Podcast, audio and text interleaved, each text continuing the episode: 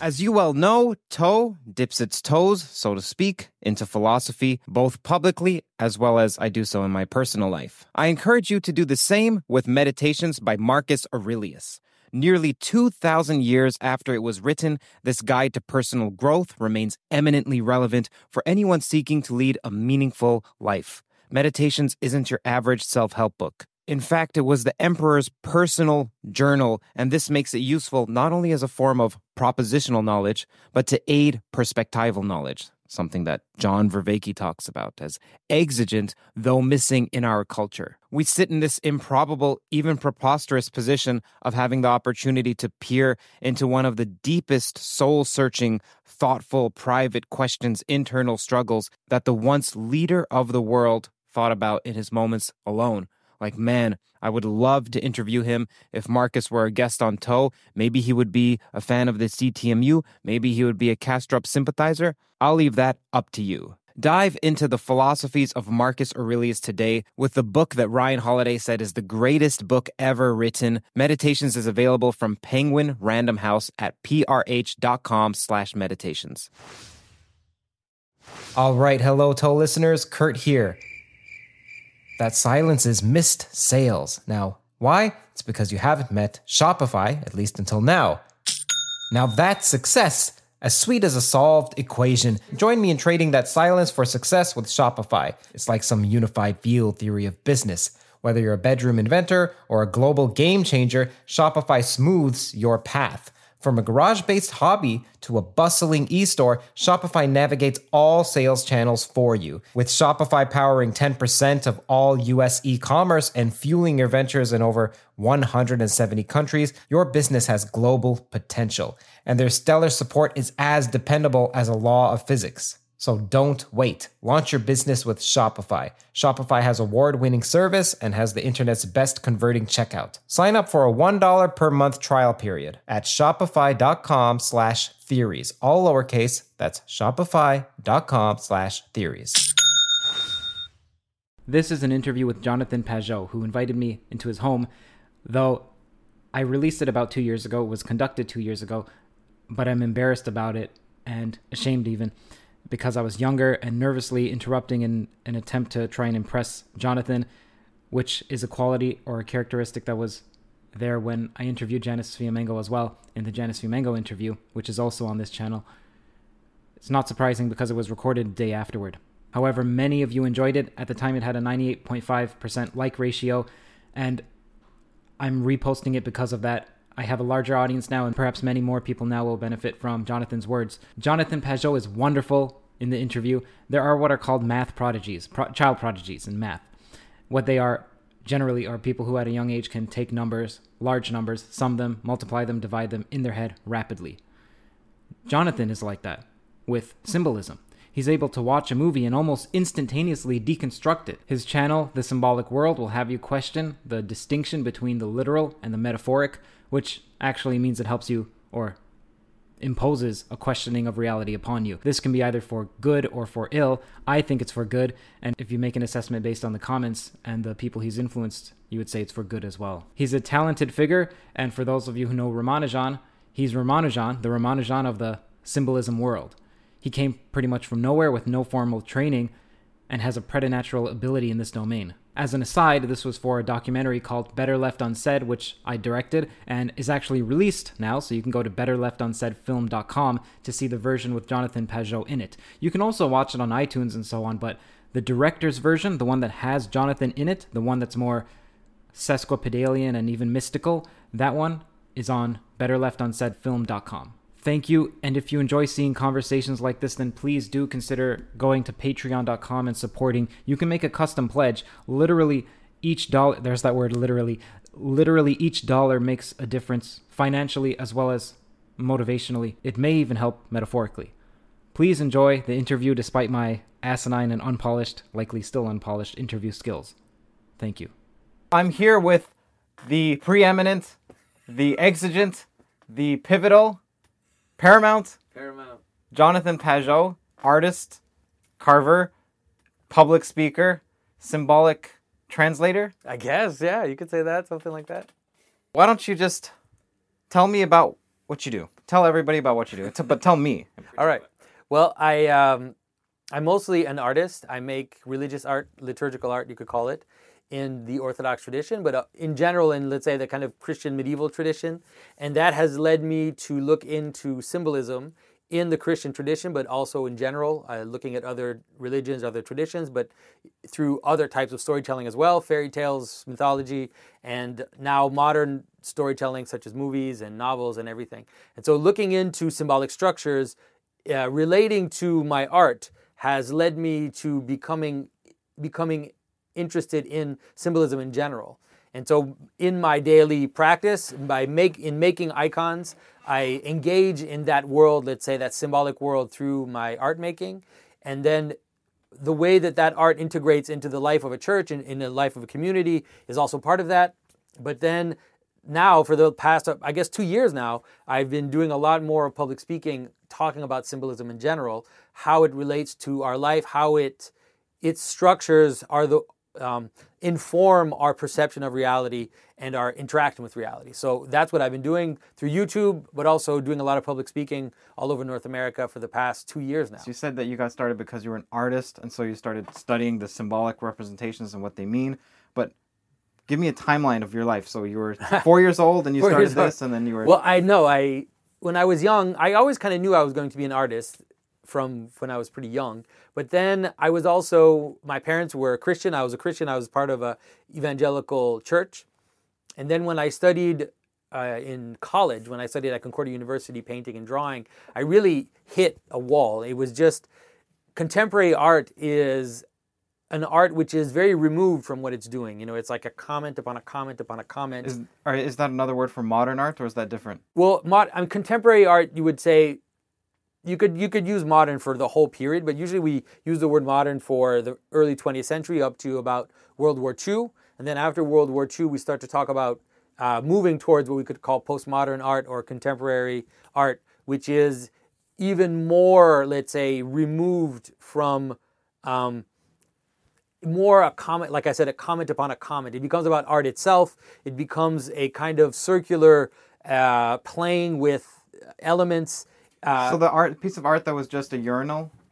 yes, well, that was What- modern. that no, that was modern? modern. But Duchamp, who made that urinal, is seen as a one of the seminal figures in bringing about what would be today installation art and contemporary art. So there are certain figures in modernism which lead into what we now consider people like Jeff Koons or Andy Warhol. You know, they they take their their drive from peop from pe- from uh, people like Marcel Duchamp at the beginning of the century. So it was already already there at the beginning of the century. Let's say everything was kind of packaged up, and then it unfurled itself into now the kind of on one hand anything goes, but on the other hand, everything has to be packaged in a a kind of post cynical, uh, you know, ironic, double irony, triple irony. Um, so that's really what it is. So it was very difficult for me coming in as someone who wanted to connect with reality, you know, who who as a person of faith, I wanted to make things which which weren't just this flighty ir- irony, you know, of, of, of references, but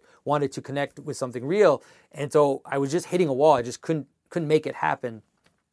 I got interested in some contemporary artists. For example, there's a German artist. His name is Anselm Kiefer, and he was the closest to what I was hoping to do. He was he was trying to bring back mythological thinking within uh, the artwork, but his work was still it's still problematic because it's still in galleries. It's still prestige objects, objects which have no function in the world. Right? We're actually so used to thinking that art doesn't have a function in the world that we forget that traditional arts in in all cultures actually have uh, functions within a community. They they integrate themselves within a worldview, within a a community living, um, and so And is that conscious?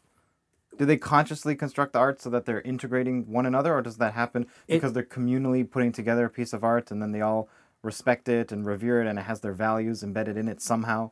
Well, the traditional way of seeing art is very different from the contemporary way of seeing art. The way that traditional vision, pretty much, I would say worldwide, you see art as a skill. And so the notion of art is, we still use that word today when we say the art of cheese making or the art of this, the art of that. And so that, that's really the traditional way of understanding the word art. The word art actually means, in Latin, comes from the notion of fitting things together. So the capacity to fit things together properly. That's what art is.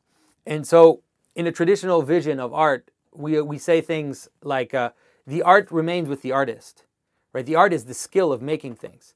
And so the, the object that is made has to serve a purpose. There's no such thing in a traditional vision as making art. You don't make art. You use art to make things.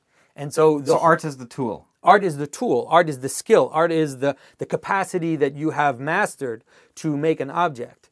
And so then that object needs to have a function in the world. It needs to be integrated within a purpose. Um, and that's probably one of the hardest things for people to understand is that art is not a value in itself.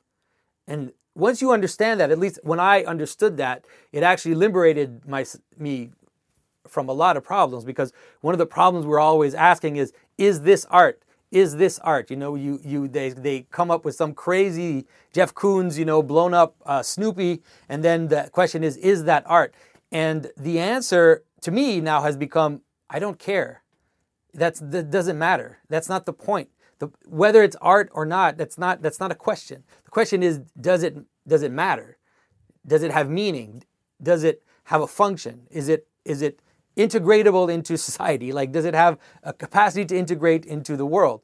Um, and so when i all of this was kind of playing around in my head at, uh, while i was studying fine art and uh, it was so funny because it was so taking that that became the subject of my art. And so the subject of my art in college was how can i make art in this postmodern world which is not just ironic which is actually connected to a community to a to to a let's say a coherent worldview. Um, but then it was it was still being very removed. It was like I'm not doing it. I'm asking myself whether I can do it.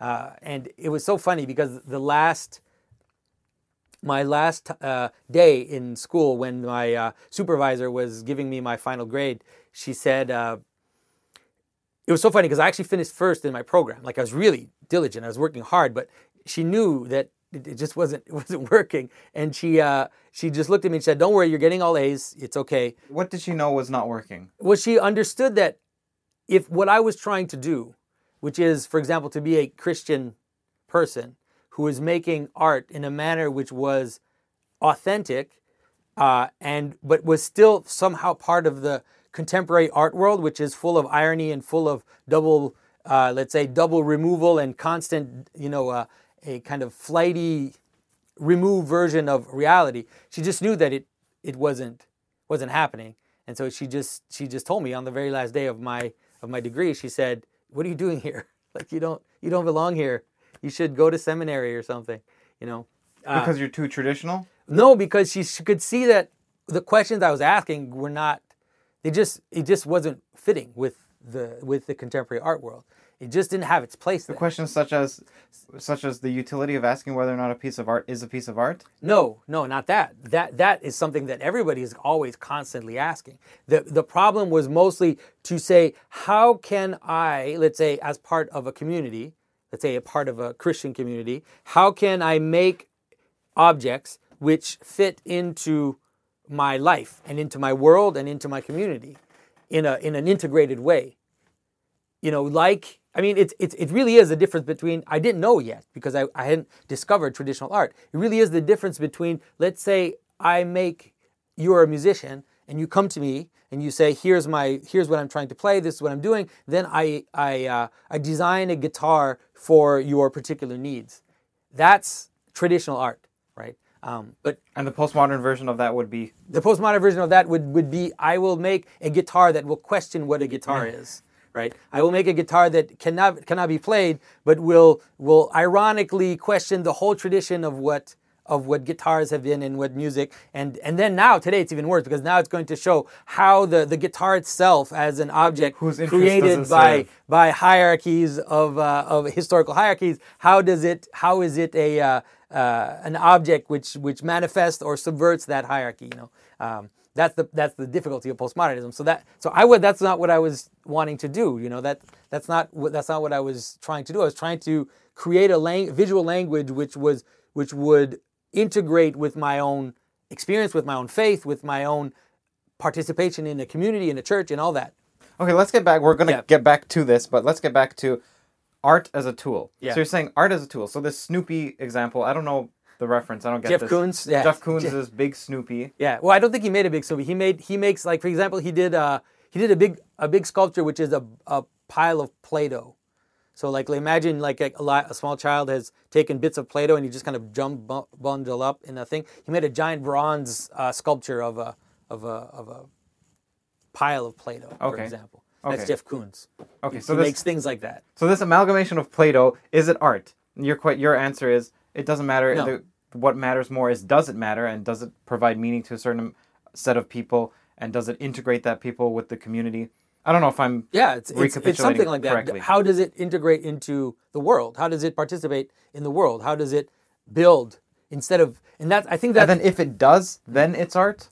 Or no, it's not. Or it forget matter. about the question of whether the or art, not something art, is art. The art itself is the skill, right? It's the capacity to do that. That's what that's a, that's the traditional worldview. So art Okay, so let's take another example. Let's say someone's making someone's a great pizza maker. Yeah. And then they make something. Let's say they made it out of pizza. But they're a good pizza maker. So then the question is, is that pizza? And you would say, well, did they use the skill of pizza making on that object? the question would be: Is it good? Because that's what it, pizza's supposed to do. So can you eat it? Yes, and does it taste good? If you want to know if whether or not that that that pizza maker is a good artist, is whether or not the pizza does what the pizza's supposed to do, which is taste good. You know, whatever it is that it could it could be to be healthy too. It depends on what the the pizza maker wants to accomplish by making his pizza. You know, it's the same thing with uh, someone like I said, someone who would make a musical instrument. The question, if you ask whether or not that that uh, you know the, the the musical instrument maker is a good artist is whether or not that instrument does what it's supposed to do, um, and that's it's very difficult for people to think that way now. You know, because even in the past, music was composed for reasons. We don't people didn't just compose music just to compose music. They would compose music for a requiem, music for a mass, music for a feast, music to celebrate uh, someone's birthday, to celebrate the king, to to uh, the music was written to integrate into society. It, it you wouldn't just write unless you were making studies or maybe you were studying to practice or you were doing things like that. But what your ultimate purpose was to write a a uh, a piece of music which would which would function know even storytelling that's been a while since we've had that but even storytelling in a traditional sense like if you think of the great epics if you think of, of uh, the iliad or the, the odyssey those were community building stories. Those stories were meant to create to even create what the greeks were. So how do you judge a piece of art where the artist themselves doesn't know what the purpose of the piece of art was? what do you mean? How do you Like judge they, because you're saying you can posit a goal and then whether or not you achieve that goal through the art, Mm. that's a measure of the art's Well, it's not it's not necessarily what worth. you could you could go further than think that it's just based on the individual's purpose. It's it's a it's a broader thing than that. It's like if you let's say a, a pizza maker decided you wanted to make a pizza that tastes. By the way, all pizza makers, I'm sure there's a technical term for you, and I apologize. and I know you're just in you're gritting your teeth like, right why, now. Why why, why? Uh, so let's say a pizza maker decided he wanted to make a pizza that tastes bad. You know, he, he could do that, but it would it would probably not be considered great pizza, and that guy would probably not be considered a, a good pizza artist. Okay, but in there in that example, it's obvious what the intention of the pizza Yeah. is. It's to be eaten. Yeah. But say someone like Picasso, and he just goes in a room. He doesn't know what he's doing. He organizes his room. So now he's like, maybe I'm an interior decorator. Oh, I just discovered cubism somehow Yeah. in his room, but he doesn't know what it's for. Yeah. Because he doesn't know what it's for, we also don't know what it's for because the artist was just exploring and they created something. Yeah. So, can we judge it then? Because we don't know its purpose. Well, I think that Picasso and modern art in general has a has a destabilizing effect on society, and I think they meant for it to be that. So in a way, maybe they did what they did was right. I think that most modern art and contemporary art it believes in a revolutionary vision of reality. That the purpose that our purpose is to is to to bring about revolutions to to destroy the, the, the, the status quo, to destroy the existing order. And, and I think that Picasso was a communist. I mean, he was a communist pretty much his whole life, even, even when it became embarrassing maybe to be so.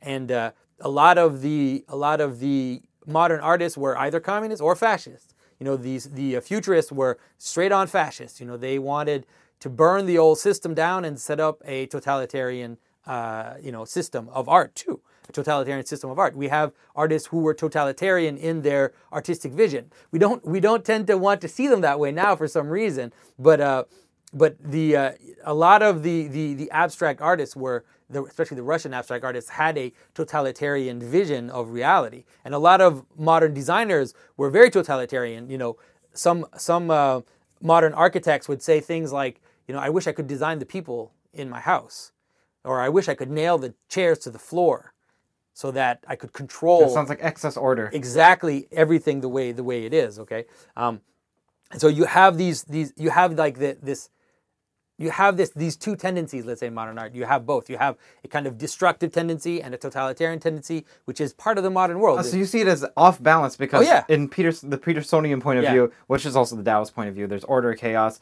and you see it as being on the extremes and that they're not mediating between the two properly. Yeah, no, I agree. I, I think the whole modern world that's what it is. It's just a swing. Uh, it's just this this uh, pendulum swing between two two excesses, and you can see it in modern art. You can see it as well, and they become confused and they kind of fight, and then they they break each other apart. Um, but but it's a it, it is a fascinating thing to to see. Now we kind of just gloss over a lot of it, but if you look at the way, for example, that even post um, abstract expressionist art uh, let's say, manifested itself. It started with this freeing up, you know, Jackson Pollock throwing paint on the ground and, and, and kind of this chaotic energy and everything. And then it ended with color field painting where it was like just strips of one color and you couldn't do anything else like it was it was uh, completely everything was controlled in these extremely tight tight boxes of what you could do and I so saw this painting that was just white with one speck of red. Do you know that painting? I forget. It's a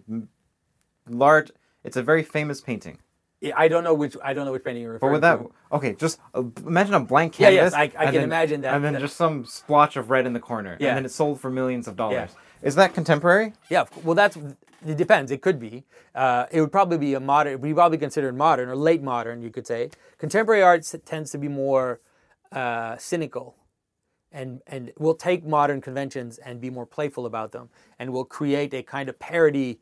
For example, uh, German artists like uh, Richter, who is an abstract artist, but his abstract art is considered to be a kind of parody of abstract art, where it's a it's almost like a comment on abstract art. It's not directly abstract art. It, it looks like abstract art with a kind of photo, kind of weird photo uh, lack of focus in it.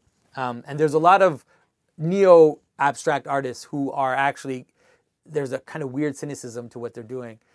But it gets very confusing. Contemporary art right now is just a giant ball of anything. Like you, it's very difficult to know. There Is is there no, post postmodern? Or is I mean, it just postmodern? I right think now? no. I think that we have.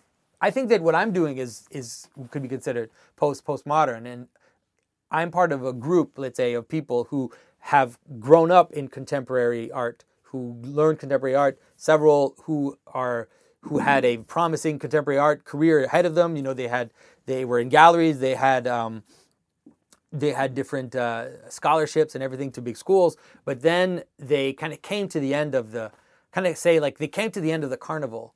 And at some point, the carnival has to end. You know, at some point, you've e- eaten enough pie, and you're, you're, you know, you've had enough. Uh, you had enough. Had like- enough pizza. Had enough pizza. Exactly. You had enough uh, sugar and and uh, and and blinking lights. And so, what ends up happening is a rediscovery of what I would call traditional art, and I and I see that you see that.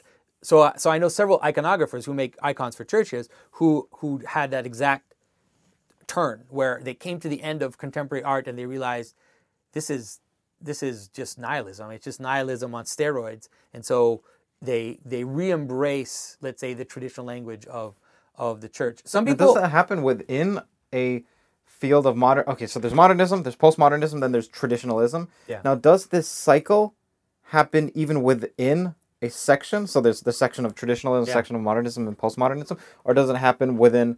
I think that I does think it that happen as with the sections as a whole? Well, the problem the problem with the contemporary art world is that the very setup of the contemporary art world is is not conducive for it within that world for let's say a return to order to happen or a let's say a, a post post modernism to happen because you you have a or return to the proper balance, Balance. between order and chaos. Because as you were saying, can't just be returned to order because the fascists had extreme order. right. So for them, it would be returned to the middle.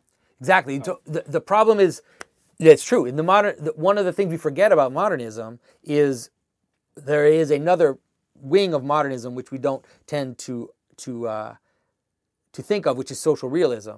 And social realism is has been used very much as a just pure propaganda, like just a pure propaganda tool, because its whole style, its whole affectations are basically, you know, a kind of um, sentimentality, a, a, you know, a kind of a, going in to get your sense of nationalism or your sense of of uh, of uh, of courage or whatever, and so they they tend to push you towards um, towards uh, propaganda. So what people traditionally think of as propaganda is social realism. I, I mean, usually those are the techniques these that are Nazi used. propagandistic yes, of course, films? Yes, they are. And the, and the same with uh, the same with uh, Russians. Like the Russians had a whole tradition of, of social realism. I mean, Jordan Peterson has has collected them. He his house is full of of social of Russian social realism, where the the purpose of these paintings is to make you a good citizen, right? To make you participate in in uh, in uh, in the state. Do you see elements of social realism in the modern films that we have now, like Mona? I think it's called Mona, the, the one that you analyzed, Mona, Mm-hmm. Moana? Moana, Yeah, yeah. and then Frozen, and then Wonder Woman. Yeah. Well, right now we, we don't. I would say that we're not we're not using social realism for our, our propaganda anymore. The uh, because it, it's a different it's a weird different um, it's a weird different world than than for example early century early. One of the things that has happened is, let's say, the revolutionary elements of our society they they've actually understood symbolism. They've been the ones who for the past let's say 50 years have understood symbolism the most. And so they've actually been using let's say mythological structures to affect to to affect their propaganda it's very different Much like the propaganda. Nazi symbol being what? What Oh, yeah, was the, sure. the swastika, was what Yeah, the swastika was a, I mean, the swastika is one of the most ancient images, one of the most ancient symbols that exist. It's it's uh, it's an image that is universal. You can find it in all cultures. Uh, you can find it in. You can go to a church, medieval church, and see swastikas. You can go to a Hindu temple and see swastikas. It is. It's probably one of the oldest images we have, and so they were able to to to take it to to to, to change it a little bit. They made it. Uh, Instead of making it straight, they slanted it. I think that it's in it, the Nazis are a really good example in a way, in the sense that the Nazis they wanted to co-opt mythological thinking more than others. They had a weird. They also they had a weird uh, religious feel to them, right? They they had a kind of strange esoteric and uh, you know a desire to renew to revive uh, northern gods. They also had weird contacts with uh, with uh, Indian the the the the uh, the uh, aristocracy in India with the uh, um, what are the names of the, the caste? I can't remember the name of the caste. Um, So, so do you think that's one of the reasons why Brahmin, yeah. why these totalitarian regimes, when they come in, particularly on the left, so particularly communist regimes, that they want to obliterate traditional art and obliterate religion and ban it oh, for sure. Because they understand it. Well, they, they because they they understand how potent it is, and also because especially the communist the communist uh, groups they really wanted to because they they believe that the human person is malleable, right? That we're a blank slate type, and so what they they wanted to destroy the all the cultural tenets which were there in order to bring about their utopia. You know, the, the Chinese, the Russians did it too. The Russians liquidated. They destroyed, the Russians destroyed over 30,000 churches just during the, the early times of Stalin. Uh, and, uh, you know, we all know that the Maoist Cultural Revolution was insane. You know, they just went around destroying Not- everything. Not only destroying, but execute executing anybody that Yeah. had to do with the priesthood Yeah. And the same thing. I mean, or Buddhists. early even. early communist uh, Russia Russians would go around, you know, and just just just shoot priests in the head. You know, it was it was a, it was an insane time. So it was like liquidating the the uh, the imagery in order to bring about their their utopia. But today we today it's weird. It's different. Our our version of that, let's say our version of propaganda is is a little different from that. It's more it's more insipid and it's more it tends to understand, like I said, it tends to be more subversive rather than directly offensive. In in the sense that it's better to instead of it's better to show like to show inversions and to to to to have stories with the notion that the inverted is becomes the norm in a way. And that seems to be the way to that that a lot of propaganda is happening now. Um, and so it's it's a bit different. And so sometimes it's tricky because sometimes the stories actually end up looking very much like ancient traditional stories it's often just that they're upside down or that there's a like Shrek is a great example. Shrek is like the most the easiest example to see where it looks like a fairy tale, but it's actually an upside down. It's a totally upside down fairy tale where you have an ogre, an ogre and a princess. You know, and the ogre is this monster, and they they present him as a monster. And so a- that would be an example of a postmodern film. yeah, of an upside down fairy tale, of a, of a, of a subversive use of traditional tropes, where all the tropes are there, but they're just totally upside down. You know, the, the ogre is represented as a monster. He suggested it suggests that he's a cannibal. He suggests all these things that the normal ogre is, and then he meets a princess, and in the end, the princess becomes an ogre. And it's like, okay, how, the Shape of Water is a great example too. Recent, a more recent version where all the normative characters, you know, the the Christian, the the the the the, the, the white male, all that, they're all absolutely evil. Okay, and uh, and then all the kind of exceptional characters like the monster, and then all these other exceptional categories are somehow pure and innocent and all of that. And then in the end, the the the woman becomes a becomes a monster. Like that's how it ends. She goes into the water. She becomes a sea monster, ah. and it's like we're so used to it. We think that somehow that that's a normal way for a story to go, but it's very disturbing. You mm-hmm. know, a normal. I've sto- seen that so much in the past 15 years. yeah, and a, a normal story, like the story of the frog and the princess, for example, is that the exceptional character, the frog, this talking frog, who's a monster, is by some proof of their virtue integrated into the world. Or Right? Little Mermaid becomes a human, Yeah, well, that's a difficult. or that's a becomes a human. yeah, Ponyo is a yeah. That's a, that's a good that's a good example of. You know Ponyo. Miyazaki. I've, I've been watching Miyazaki Yeah. films because you commented on Spirited Away, and I wanted to watch it again. So I started watching a few, and I was trying to put my finger on why is it so. It's it's damn good. His films are Yeah. very good, and I realized not only is, are they magical and whimsical like a child and, and imaginative, but there's a complete lack of cynicism. Yeah. a Oh, complete sure. lack of sarcasm, Yeah. Mm. sarcasm or or sardonic commentary. Yeah, no, that I think you really put your finger on it, and I think that because we're in a situation because of our because of technology and because of our extremely ordered societies where we have a you know everything is controlled by the state basically not everything but so much of our world is controlled by the state and by these giant corporations and everything we have a need for feminine symbolism. We have a need for the private sphere. We have a need for the refreshing aspect of of our personal relationships. All this feminine symbolism we have a desire and a need for it.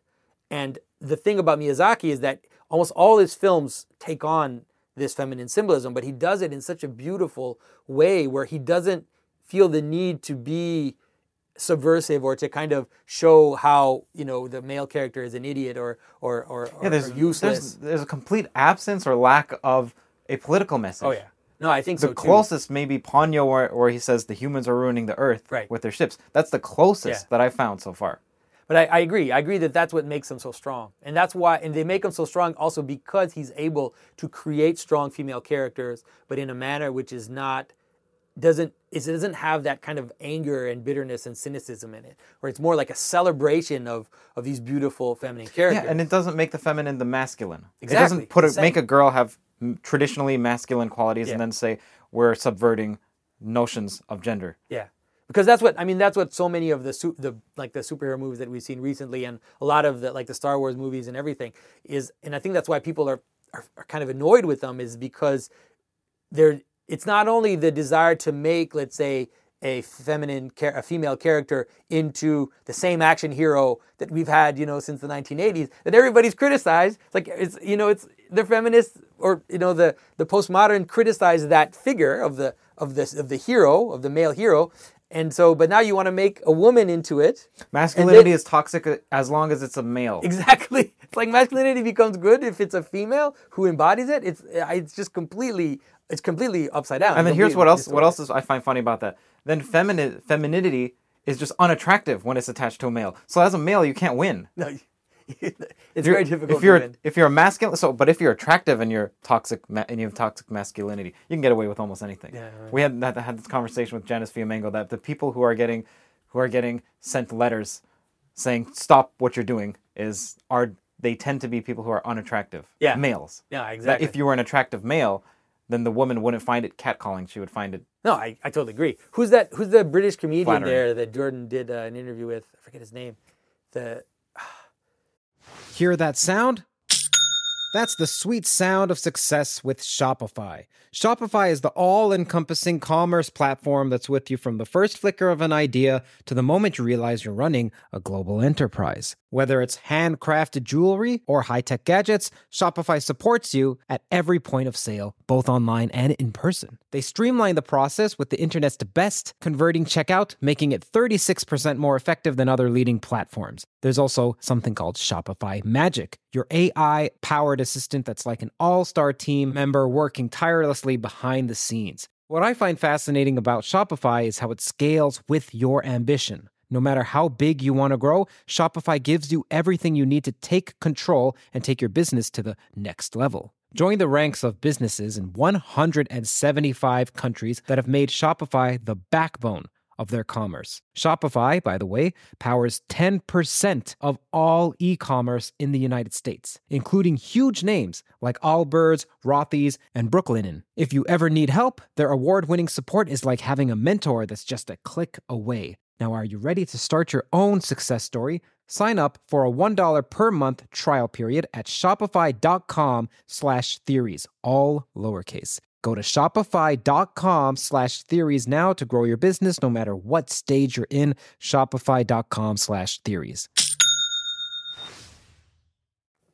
this one British comedian. He's like Milo. No, no, no. He's he Jordan Jordan did a, th- a thing he was like he was like a huge deal and he he became depressed and everything. He did an interview with Sam Harris and he did an interview with Jordan. We, he's kind of on board with the intellectual dark web. Anyways, he was like a he was this super good looking guy and he was extremely promiscuous, you know, and, and just had loads and loads of sex with all kinds of women. And I saw him. Oh, inter- Russell Brand. Yeah, Russell Brand. I saw him once meeting with a woman talking to her, and he reached back behind her back and he undid her bra like that.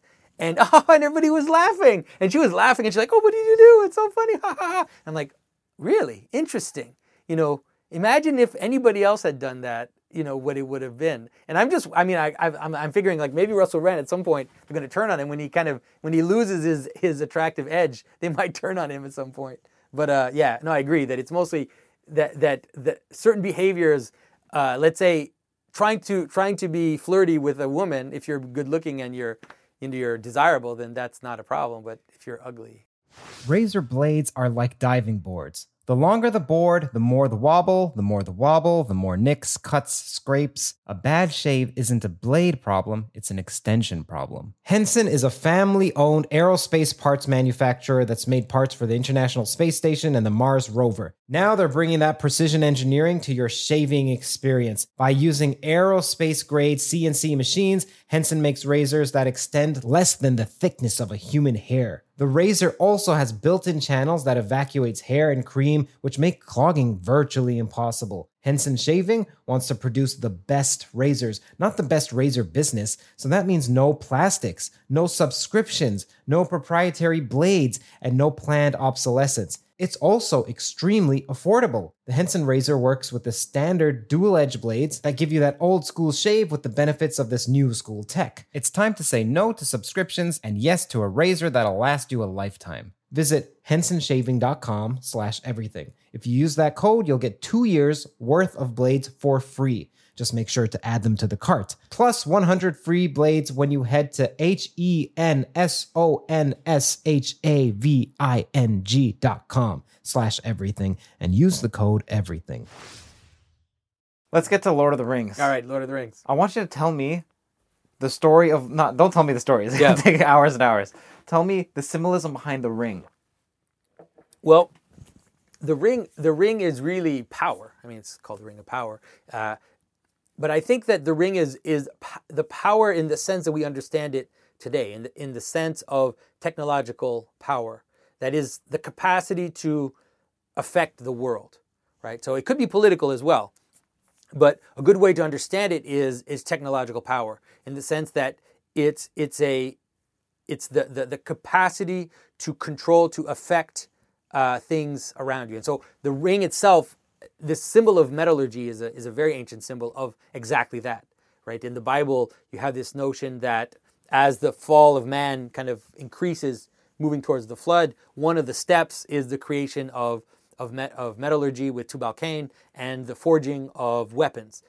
but that it's, it's there in other traditions as well. And other somebody was telling me a, a, Nordic tradition about almost the same idea that the and in Greek in Greek uh, thinking, you know, uh, Hephaestus, the god of uh, metallurgy, is a he's a he's kind of like a monstrous, deformed god who who was kicked out of uh, the the the, the Olympi- uh, Olympus and lives in a kind of dark, fiery place. And that's where he makes his. And so it's like this, it's kind of like an image of the capacity on the margin to, to, uh, to control the, the, the, the outside, you could say, something like that.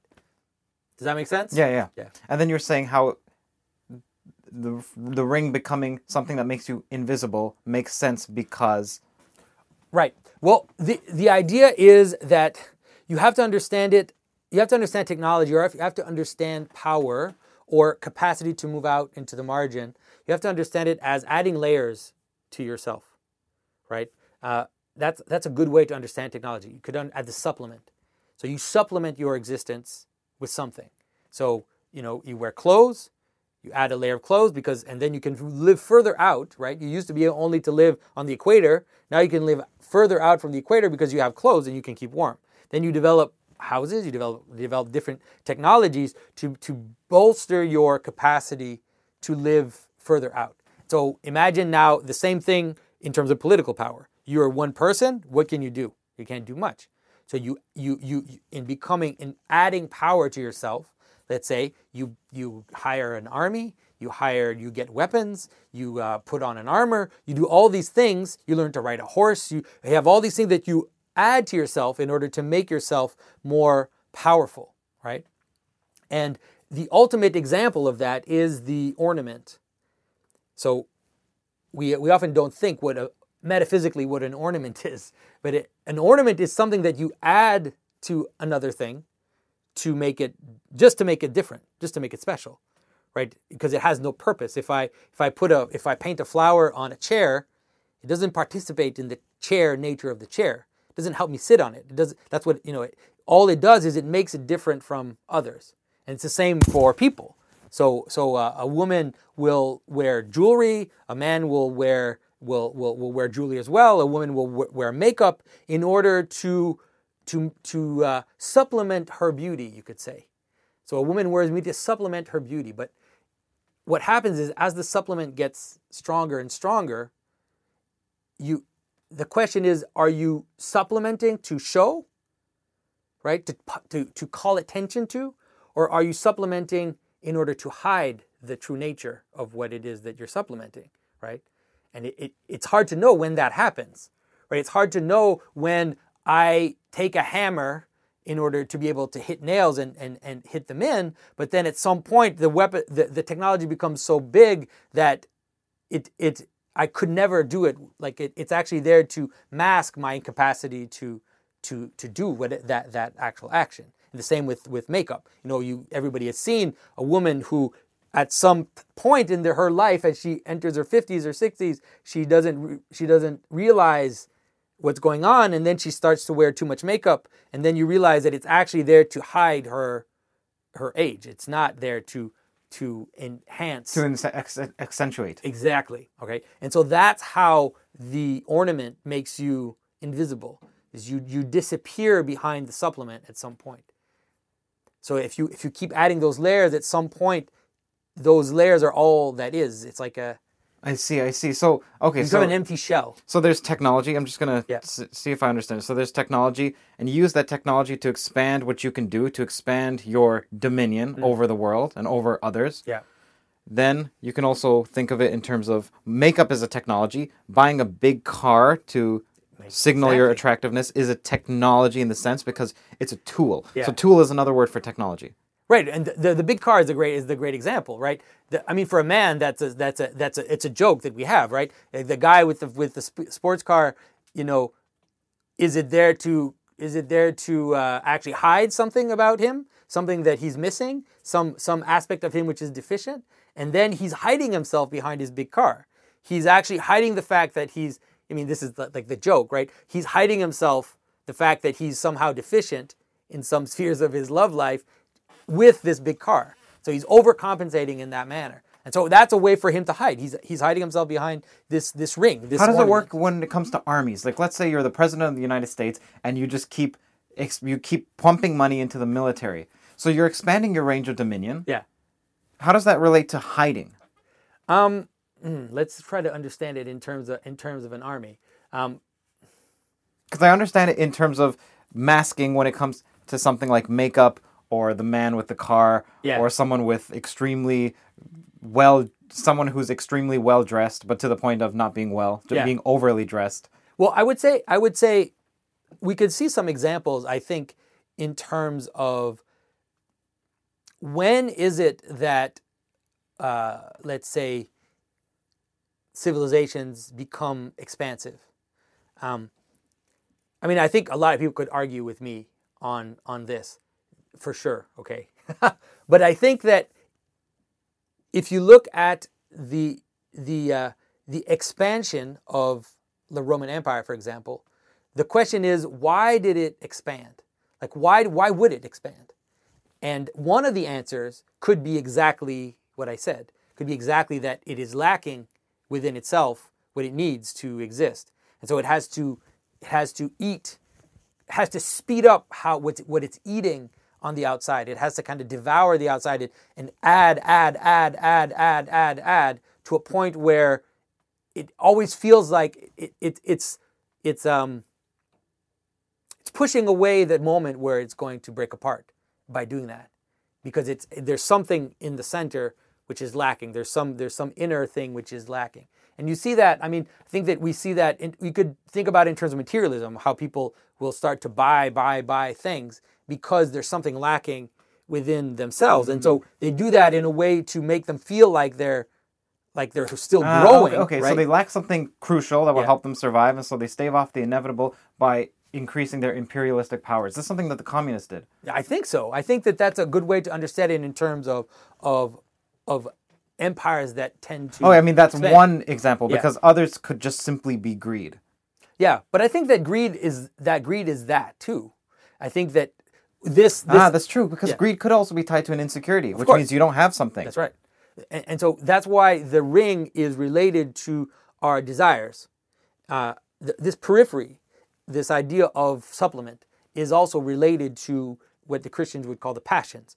So you have these, you have these things that pull you from the outside, desires. You know, uh, gluttony, uh, pride, uh, sexual desire, all these things.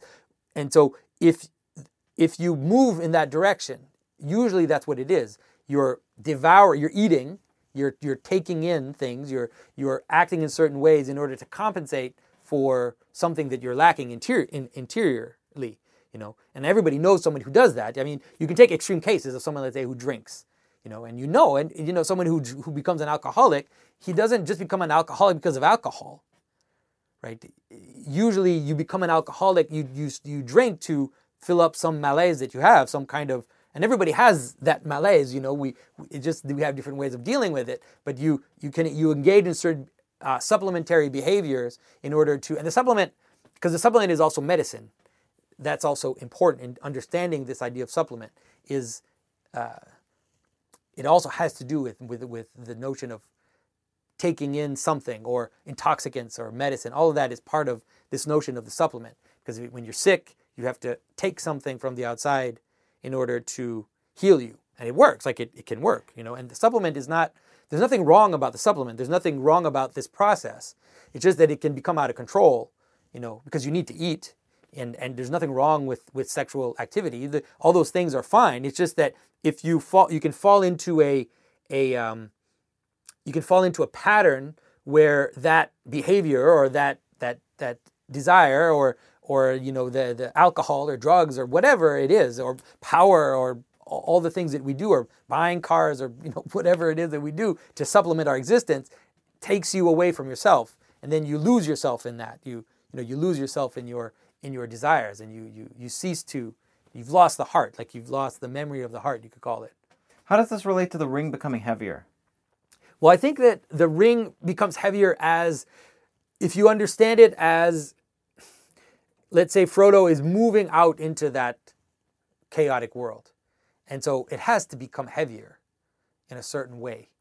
Just like you need to add more and more layers the further away you get from yourself. So it's it's going to be you know, it's like you have need a bigger a bigger gun, a bigger sword, a bigger you know, a bigger army, a bigger house, a, you know, a, more technology. You, you, going out into space is the ultimate example. You know, it's like you go out into space, you need a massive shell around you, a massive, massive shell to protect you from the outside because the outside will kill you. Um, and I, and I think that that's what that's what's happening in the Lord of the Rings is that as Frodo is moving away from his home, as he's moving away from his family, his identity, and all of that, and he's moving out towards this this dark place then his the ring gets heavier and it takes a toll on him. You know, at first he has a, enough innocence to to bear the ring without being completely taken over, but as he moves out and further and further and further out, then it starts to to eat away at him. You know, and the only character in Lord of the Rings who can handle the ring without a problem is is Tom Bombadil, and that's because he is a representation of that natural kind of innocence, that kind of boisterous. Uh, self fullness of being you know he doesn't he doesn't he he's a he's a he has a kind of joyful innocence that means that he's not tempted by the the the the the, uh, the periphery or tempted by that. A good example is in the movie spirited away. It's a great example where the the central character what is her name again? Forget her name. Anyways the the Sen, but that was what she was given. yeah. Well, Sen, Yeah. she she herself has that innocence, and so when when she's she's not in danger the same way that others are in that world of uh, gold and of pleasures and of uh, you know this this this uh, this house of of uh, kind of sensuality. She's not she's not in danger. So when the when the monster when No Face presents her with the gold, she's like, huh.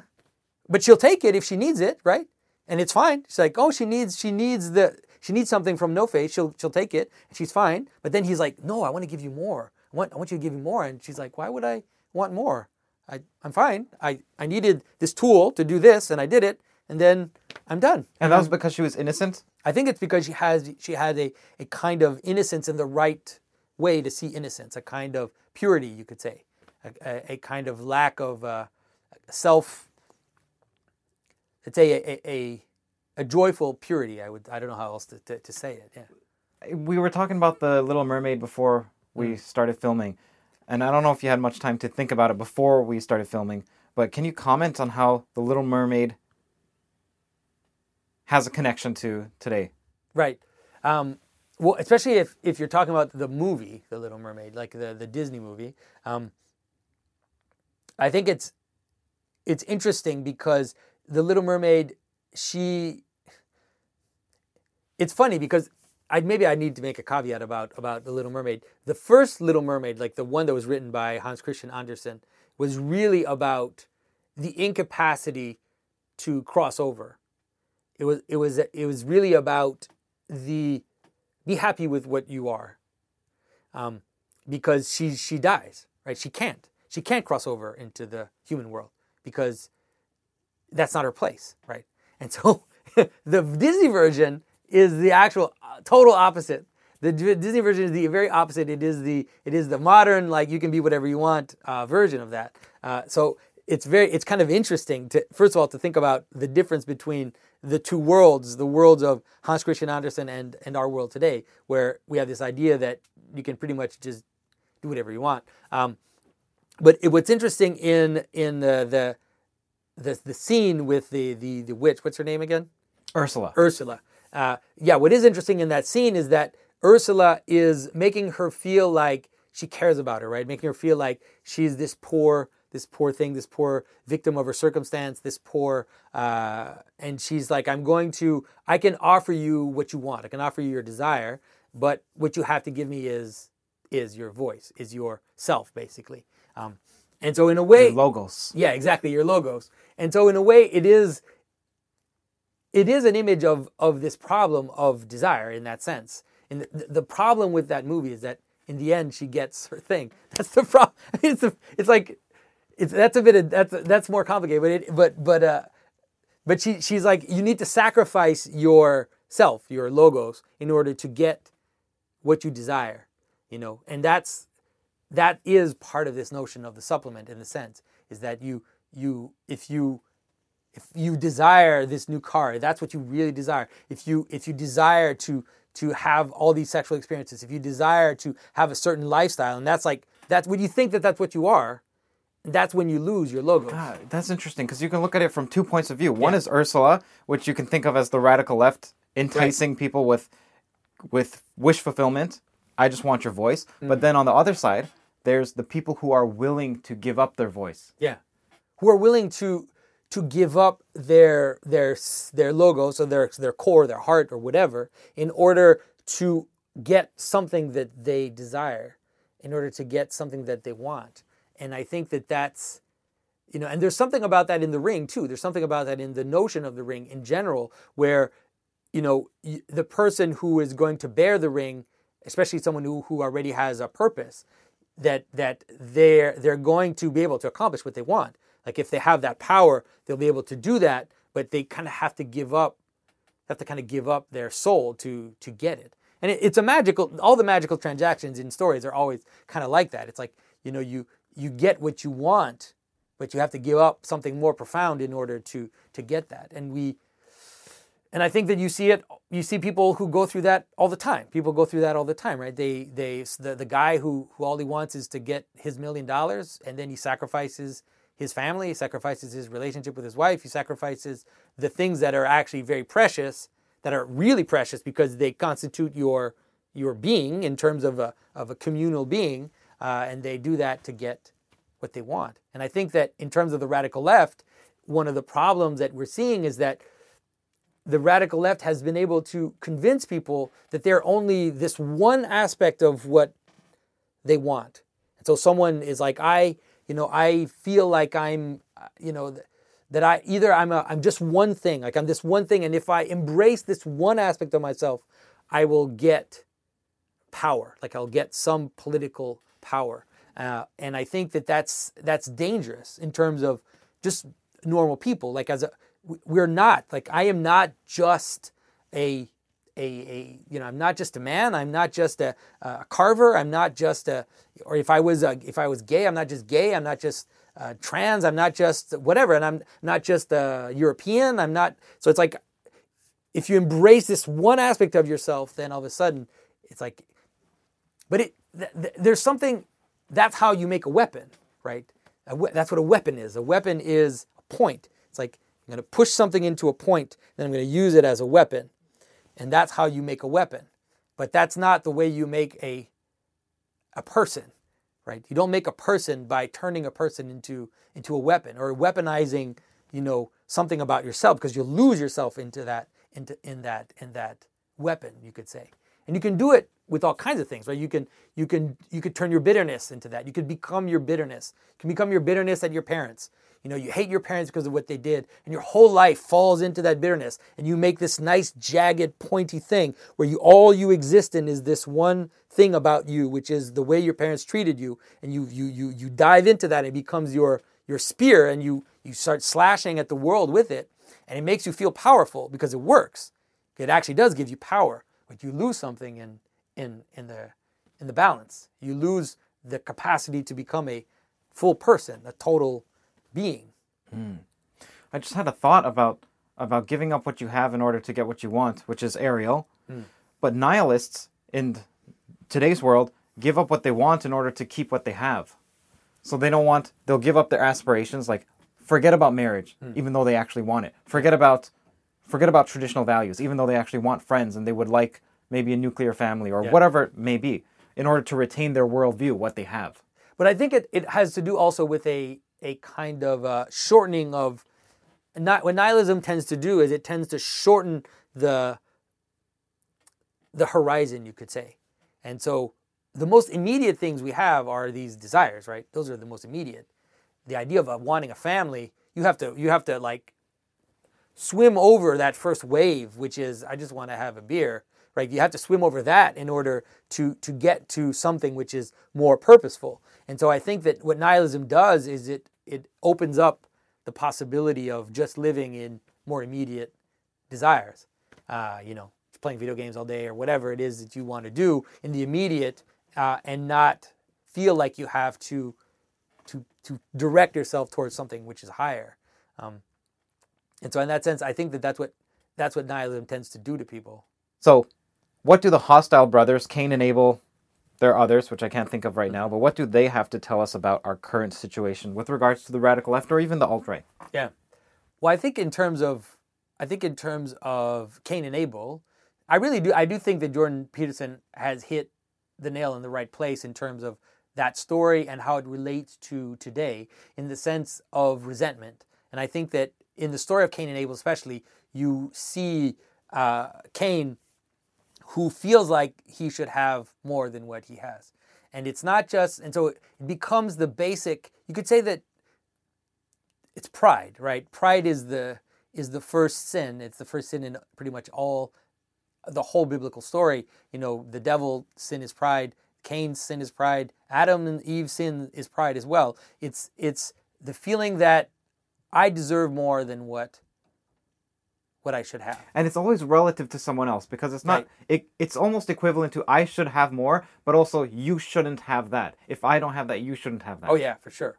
No, I totally agree. And I think that that's it seems to be I think that that's that's for sure if you talk to people who are far on the left uh, far on the left, you could say you it doesn't take a long time to scratch at the fact that what frustrates them is not so much that they're poor because most of the time, at least here, they're not. You know, not you know, there's very few people starving in Canada. I mean, I'm sure there are, but they're very few.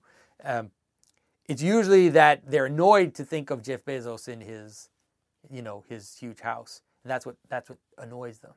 Um, and I think that I mean I, I'm not saying that there isn't something to say for the problem of disparity and the problem of people of one person having too much power. I think that that's something which is important to think about and to talk about, where where certain individuals have so much power that they be actually can become a danger to social cohesion.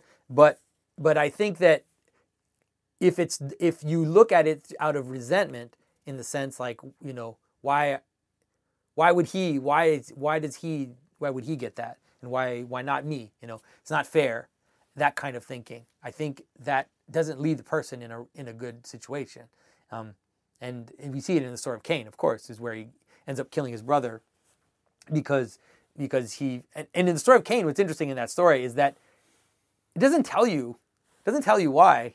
It's really it's really fascinating because later traditions have always tried to like to try to guess why why is it that cain's sacrifice was not acceptable to god? But in the story itself it doesn't say. It just says cain's sacrifice was not acceptable abel's sacrifice was acceptable. It's like okay you don't even know why. And so but it doesn't matter. It's like that's reality right? It- it- another way to see it is this is these are the cards that have been dealt you. This is it. You can't argue with reality. And so are you going to argue with reality? Are you going to say i should have more and and i'm going to want more so much and i'm willing to blow the whole thing up just because i don't have what i want you know? And and i think that what you what you're seeing in the especially in the in the in the radical left is you definitely see that type of that type of thinking. And you see it too like like you said you do see it now in the extreme right. You're seeing similar things as well where there there is a nihilism which is propping up in the more extreme right which is you know basically our culture western culture is is over. So let's just participate in in blowing it up. Like let's just let's just run it into the ground you know so no one can have it. Uh, so there's a little bit of that going on and it's very disturbing to watch. So yeah. Something that I've al- I always struggle with is the radical left end side. there is a there is a there is a grain of truth, more than a grain of truth, which is that we don't all have what we want, which we'll never all have what we want, but there's some basic needs. So in, in Canada, we all have healthcare. So let's just forget it. But let's say in the States. Hmm. So they don't all have healthcare. They don't all have, they all are, many people are living paycheck to paycheck. And then they look at someone like Jeff Bezos and they say, it's not fair that someone should be living so insouciantly and free hmm. while I am just struggling. Yeah. Okay, so there is something to be said about not having to struggle this much for basic necessities. Hmm. Then at the same time, there is something to be said of, well, are you trying to be a champion for the cause of people who are struggling, or are you just trying to tear down those who have much more than you? Now, there is something, there is also something to be said for, again, tearing down those who have disproportionately too much simply because we don't want power to accumulate in the hands of the few and in crony capitalism, capitalism obviously money translates into politics and mm. we don't want that so it's there's i see both sides and i'm always struggling because i see the benevolent side of the radical left which is which is which is the benevolent side of the left in general Yeah. and then obviously the benevolent side of the right comes out as well which is well we need hierarchies you can't just dispense with all hierarchies mm-hmm. What for? What did you? What is it that you struggle with? You struggle with.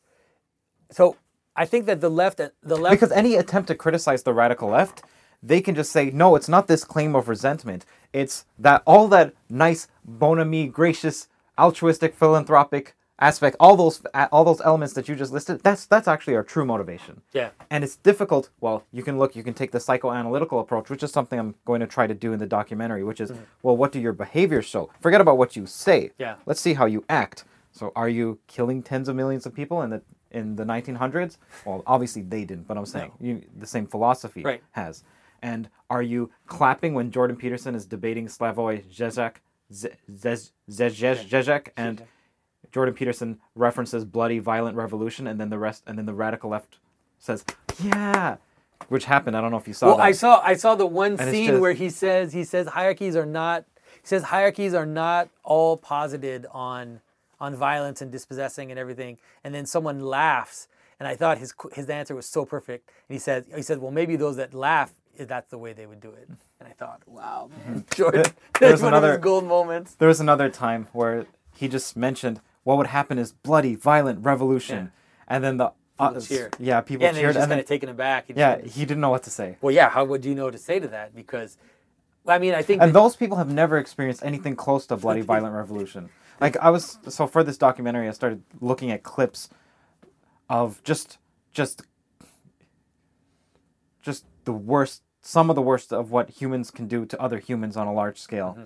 and and it just it just tears you apart man like Yeah. s- some of them are not that visceral because there's black and white footage with no sound yeah they're stilled. And then some are like the what the Tamil tigers, what the Sinhalese government did to the Tamil tigers, and then you see mothers holding their children, and their children are just screaming because there's bombs being dropped on them ahead, and they don't know if they're gonna, and they die, and and it's just fear and fear and fear breaks your heart, and that's what a violent revolution is like. Yeah.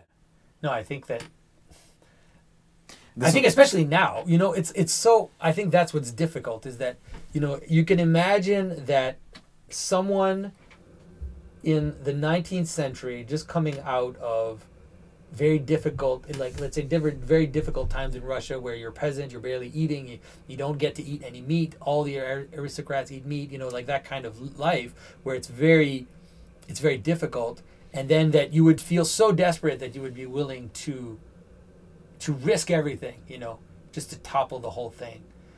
Uh, compared to now, which is I mean, who are these people like who want bloody revolution in our in our country? I mean, I don't- one percent of anybody who's ever lived. right, and I, I so I don't understand. Like, I don't I don't totally understand how that. And I also don't understand is how they define what rich is because rich to me always seems to be defined by them as whoever's richer than me. Yeah, exactly. No, no, I agree. I agree. Uh, yeah, yeah. You, I So what other ancient stories have you read Yeah. That apply to this modern time? This radical left, alt right, crazy world that we live in. Um,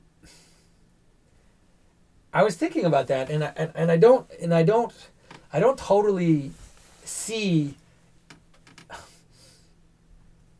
in terms of we seem to be in a very unique moment that, because one of the things that's happening right now, which is which is extremely unique, is that we have these two excesses that are growing up at the same time, and I think that that's the one thing that people find very difficult to see because they tend to just see the other excess, right?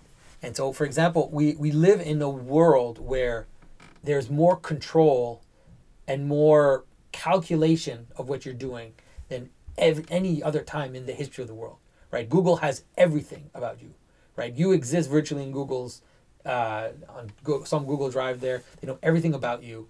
Um, they know everything you've said, everything you've thought, pr- pretty much. They can clone you from your they, they could basically clone you from your email and your your behavior. 'Cause it's not just your email; it's your behavior online. What you click here, which they they have these gigantic algorithms which calculate and they know like where you are, what you're interested in. You know, there are crazy stories of people who who uh, you know like a a girl who is looking online for certain things not related to pregnancy but they've calculated that if you look online for certain things even if it's not directly related to pregnancy probably means you're pregnant. And so they'll show you ads for pregnancy stuff right? So there's this massive uh, data control over what we are. And just in terms of laws like the, the modern state know, i can't i can't build something in my yard. I need to get permission from my town to build anything i want. Like i can't right now we're in the process in quebec where the government wants to we're homeschooling our kids and the government wants to to force us to take standardized tests. And i think that's normal.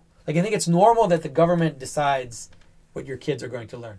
We, we think that's normal. We think that the government has that possibility. So we have the most but we also have this weird carnivalesque crazy world of passions where you know pornography is rampant where people are are people are dying from from uh, from opioids. And so there's also this other weird world that's completely chaotic and upside down. So we have these two things that are kind of growing up at the same time. And so it's almost like this is a very unique moment in history where the capacity for absolute control and the capacity for absolute breakdown seem to be looking at each other and somehow feeding into each other. So it's it's very weird I don't know if there's a Is there any, are there any biblical stories? my brother would probably be better at finding at finding a story that shows as much the two extremes at the same time. Um, I mean, it's possible that maybe the closest thing we have would be the the, the collapse of of the Roman Empire, maybe, like the, like the collapse of of uh, the the the the first collapse, let's say third third century collapse, where it's as if there was this huge, gigantic bureaucratic state, crazy, but then this de- these decadent elites that were all they cared about were their orgies, and then it's like it just couldn't couldn't hold, and so it's like it, it collapsed into civil war. So it seems like maybe that's the closest thing that we have to understanding kind of where we, like the symptoms of our society seems to be seem to be close to let's say the the that first fall there in the in the, the, the second Well, third one reason I'm asking is because there's so much wisdom in these old stories, and if we want to, if we want to engineer a solution to our current times, it's always good to look back and see, well, what did they do then? Yeah. You know, I don't think there's a solution to our current time. I, I, I wish I, I wish, and a lot of people, you know, and I think that that's one of the reasons why I kind of took on Jordan's way of seeing things in terms of the solution. A lot of people have criticized me just for, for kind of coming too close to Jordan as a Christian, and a lot of people have criticized Hear that sound? That's the sweet sound of success with Shopify. Shopify is the all encompassing commerce platform that's with you from the first flicker of an idea to the moment you realize you're running a global enterprise. Whether it's handcrafted jewelry or high tech gadgets, Shopify supports you at every point of sale, both online and in person. They streamline the process with the internet's best converting checkout, making it 36% more effective than other leading platforms. There's also something called Shopify Magic, your AI powered assistant that's like an all star team member working tirelessly behind the scenes. What I find fascinating about Shopify is how it scales with your ambition. No matter how big you want to grow, Shopify gives you everything you need to take control and take your business to the next level. Join the ranks of businesses in 175 countries that have made Shopify the backbone of their commerce. Shopify, by the way, powers 10% of all e commerce in the United States, including huge names like Allbirds, Rothy's, and Brooklinen. If you ever need help, their award winning support is like having a mentor that's just a click away. Now, are you ready to start your own success story? Sign up for a $1 per month trial period at shopify.com slash theories, all lowercase. Go to shopify.com slash theories now to grow your business no matter what stage you're in. Shopify.com slash theories. Jordan for his his individualism, you could say, and I've been thinking about it a lot recently, and I think that I think that Jordan's solution is the only one right now.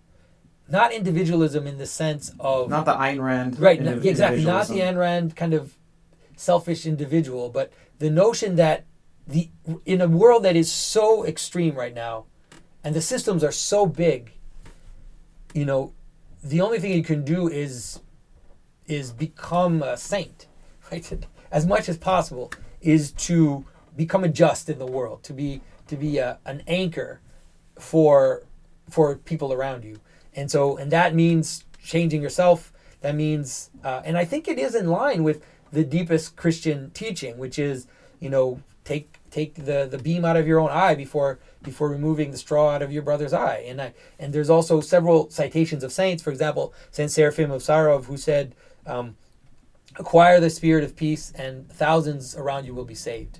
And so this notion of becoming something rather than trying to to to immediately want to to find these gigantic solutions to the problem because I don't I think I think I think we're headed for trouble.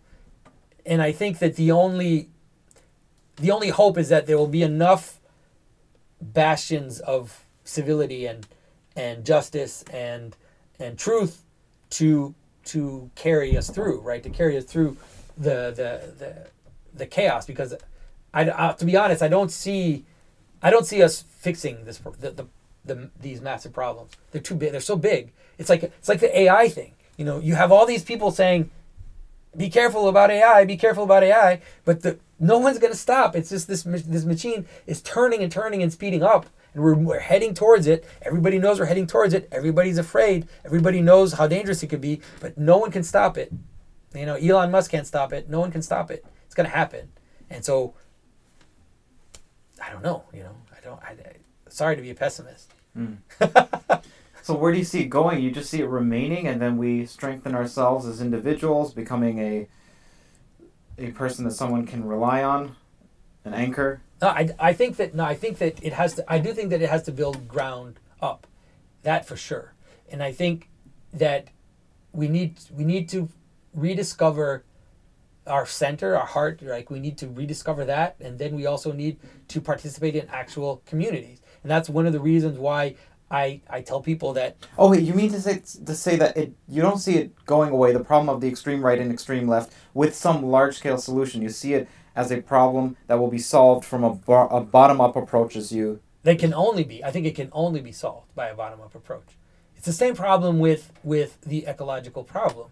The ecological problem is too big because it's based in people's desires the the problem the ecological problem is based on our desire to accumulate and to to have to have to supplement our existence to that extent. So the problem is so profound that no matter what no matter what recycling you set up it's not going to go away. It's not going to go away. The only thing that can make it go away is for transformed people and transformed communities. But we don't like communities we, they don't exist anymore. We don't have commu- at least some some do, but it's it's very different. We are. This is why John Vervaeke dates the current meaning crisis. He's he says, well, he might say, because he's a complicated man. Yeah. He might say that the extreme radical left, extreme extreme alt right, are symptoms of a deeper meaning crisis, and this meaning crisis dates back to the year 1200. Yeah, for sure. I totally agree. I when he said 12th century, I was like, John, you've got it. That's that's where it started. That's where all the the, the West started to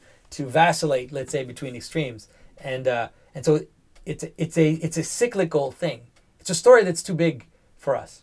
it's too big for individuals to think that they're going to change it. But there are ways to exist in those times of breakdown.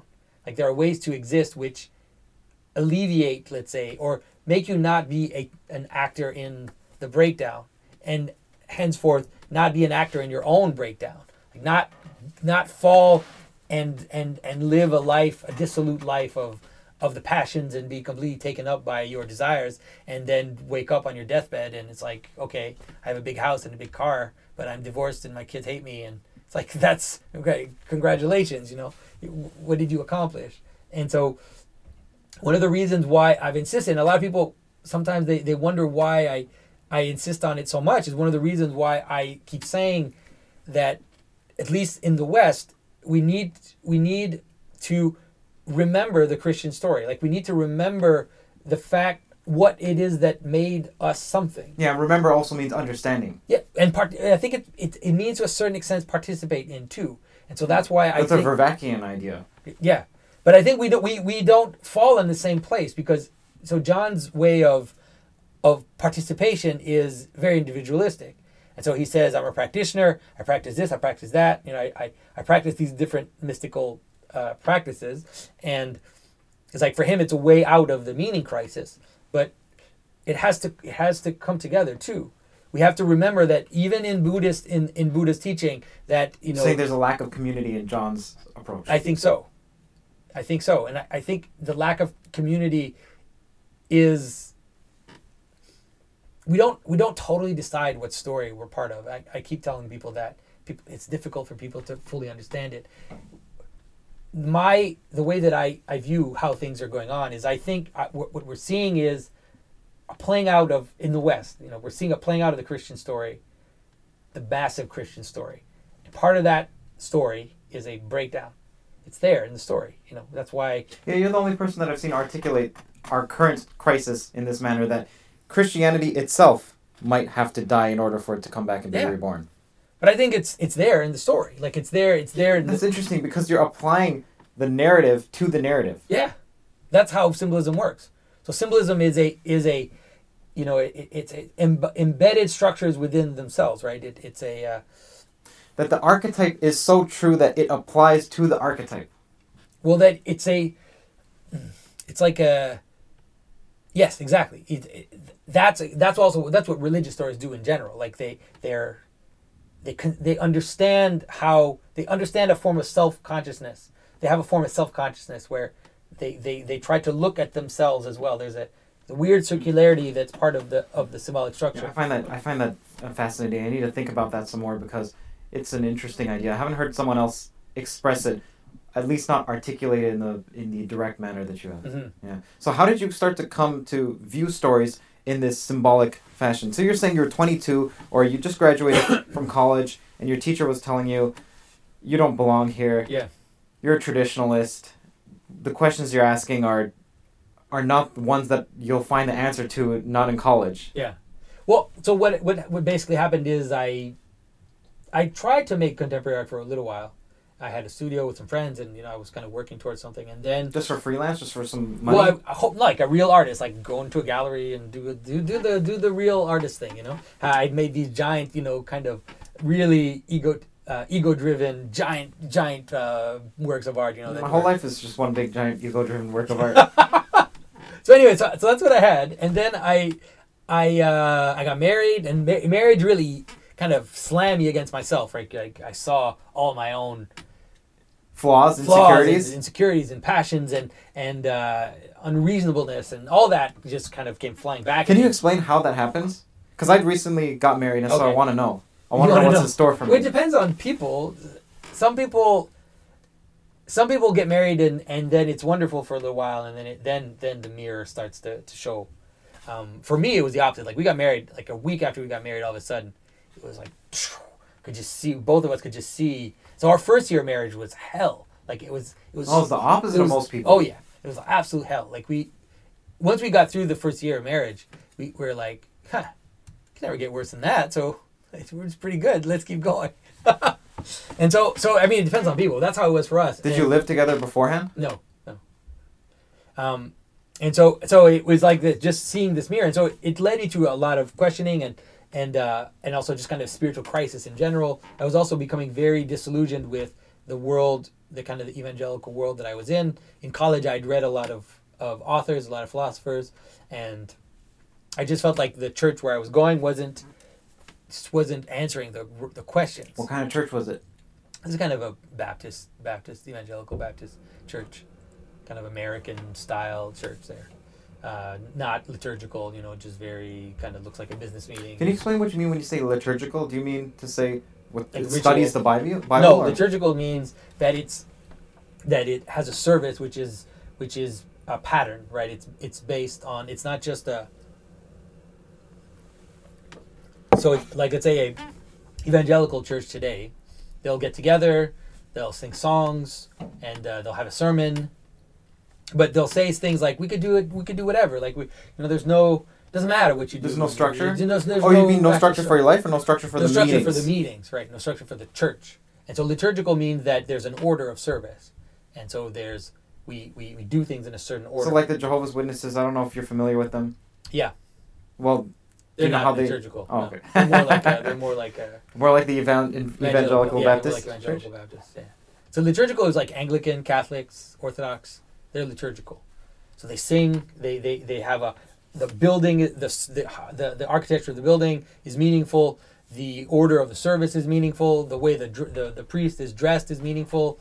Everything is is done in a manner which is meaningful and which is uh, which which manifests what you're trying to do. Right. So it's not just it's not just arbitrary.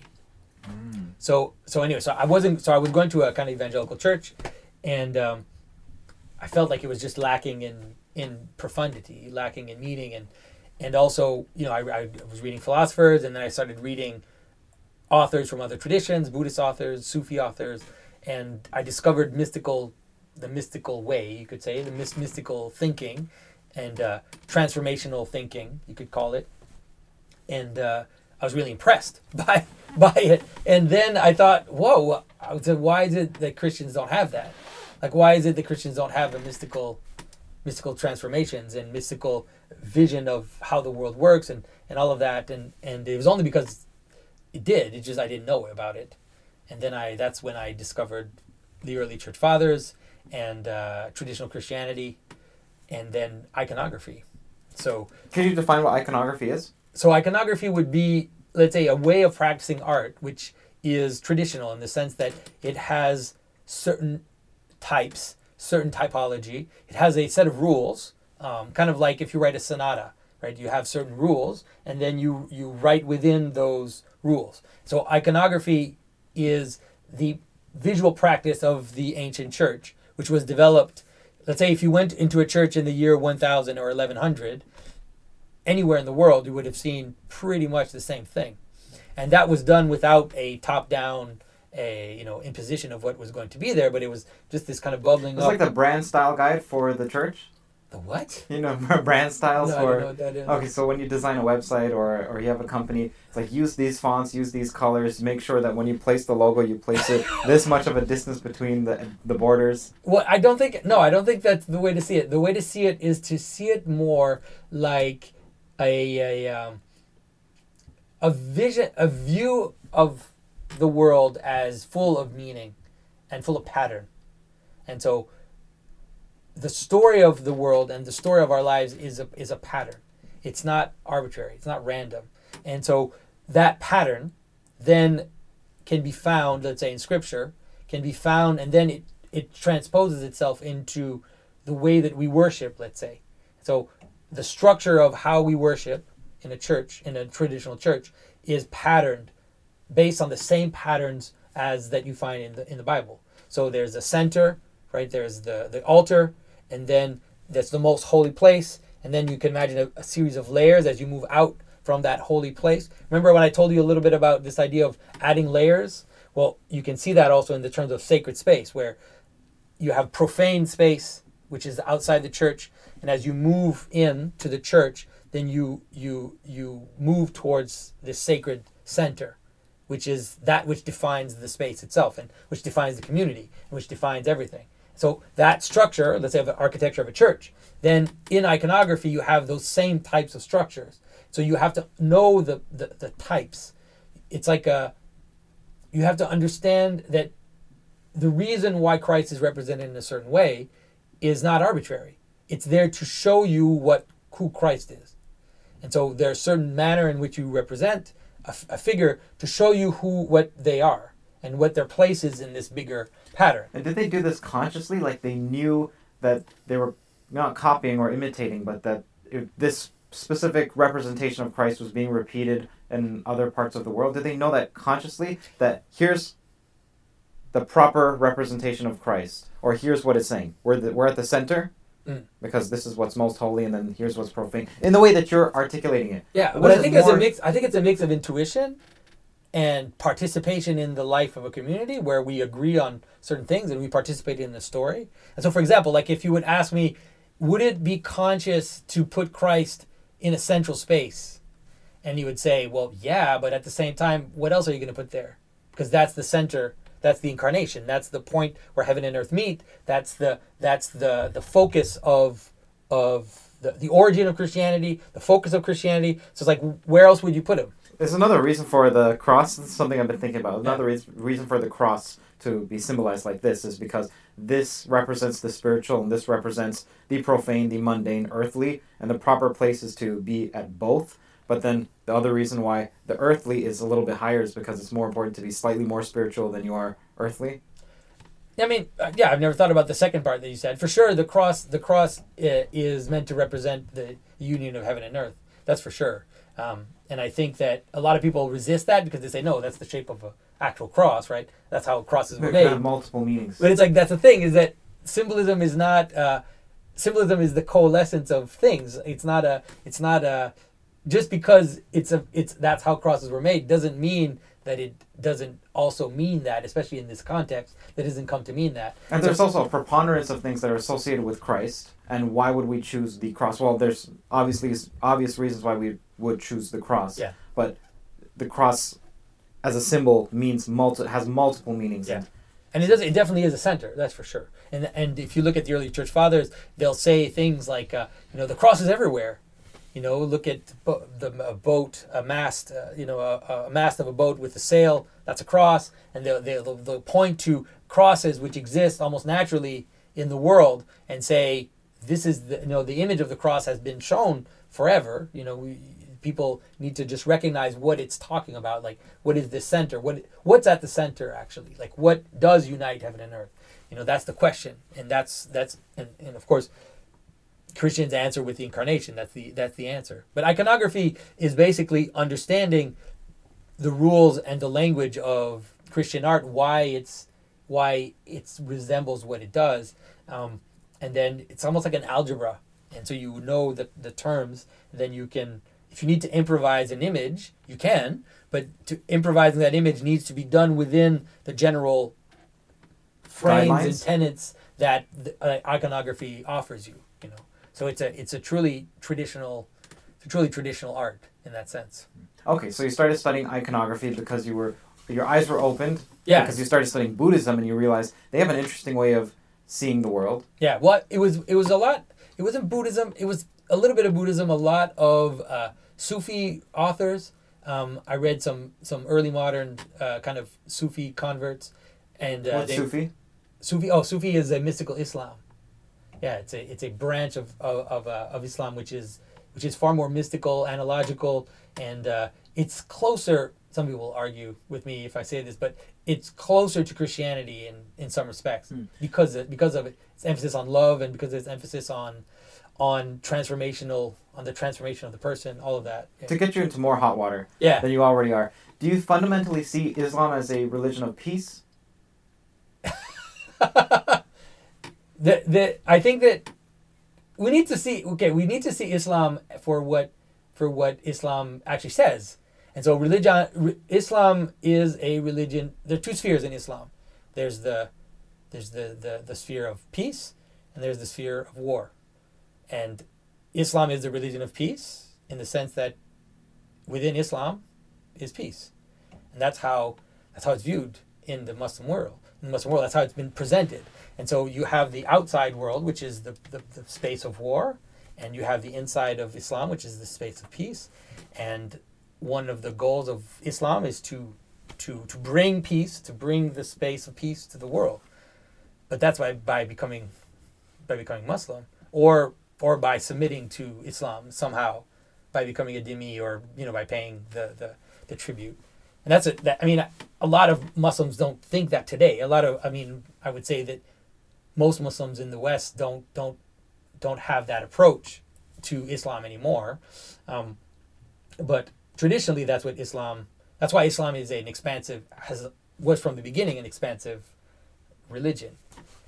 You know, Judaism is not expansive. Judaism is is wants to recover the Holy Land. Like they just want their they want to get their their their place. Without it does that does cause trouble. Obviously, we see that it's caused trouble since they're they're back there.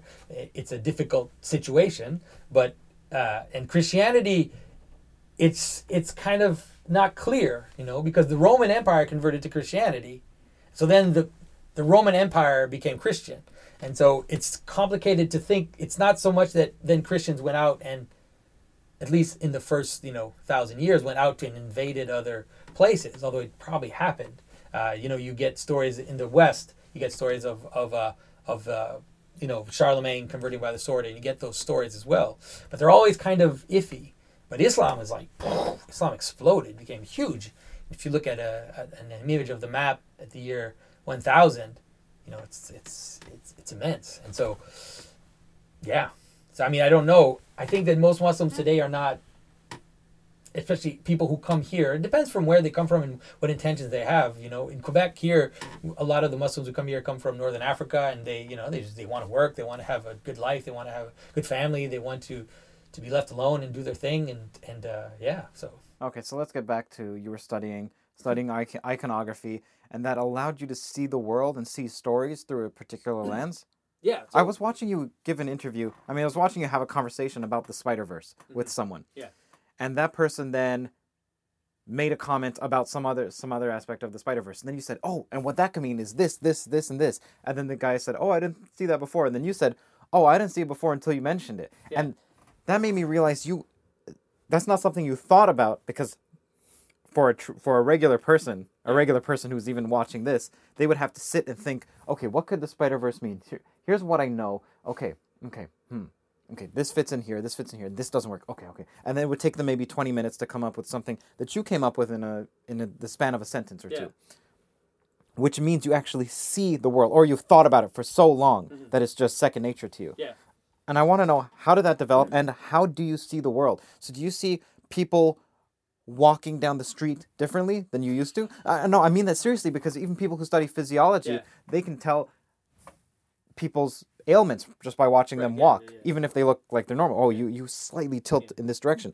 So it's almost like Sherlock Holmes, and so you see people moving towards a subway, and then you think, okay, that's a that's a place of communion where people don't interact. That's almost like what we had in the 12th century when this happened and this happened. Mm-hmm. So I want to know, do you see the world like that?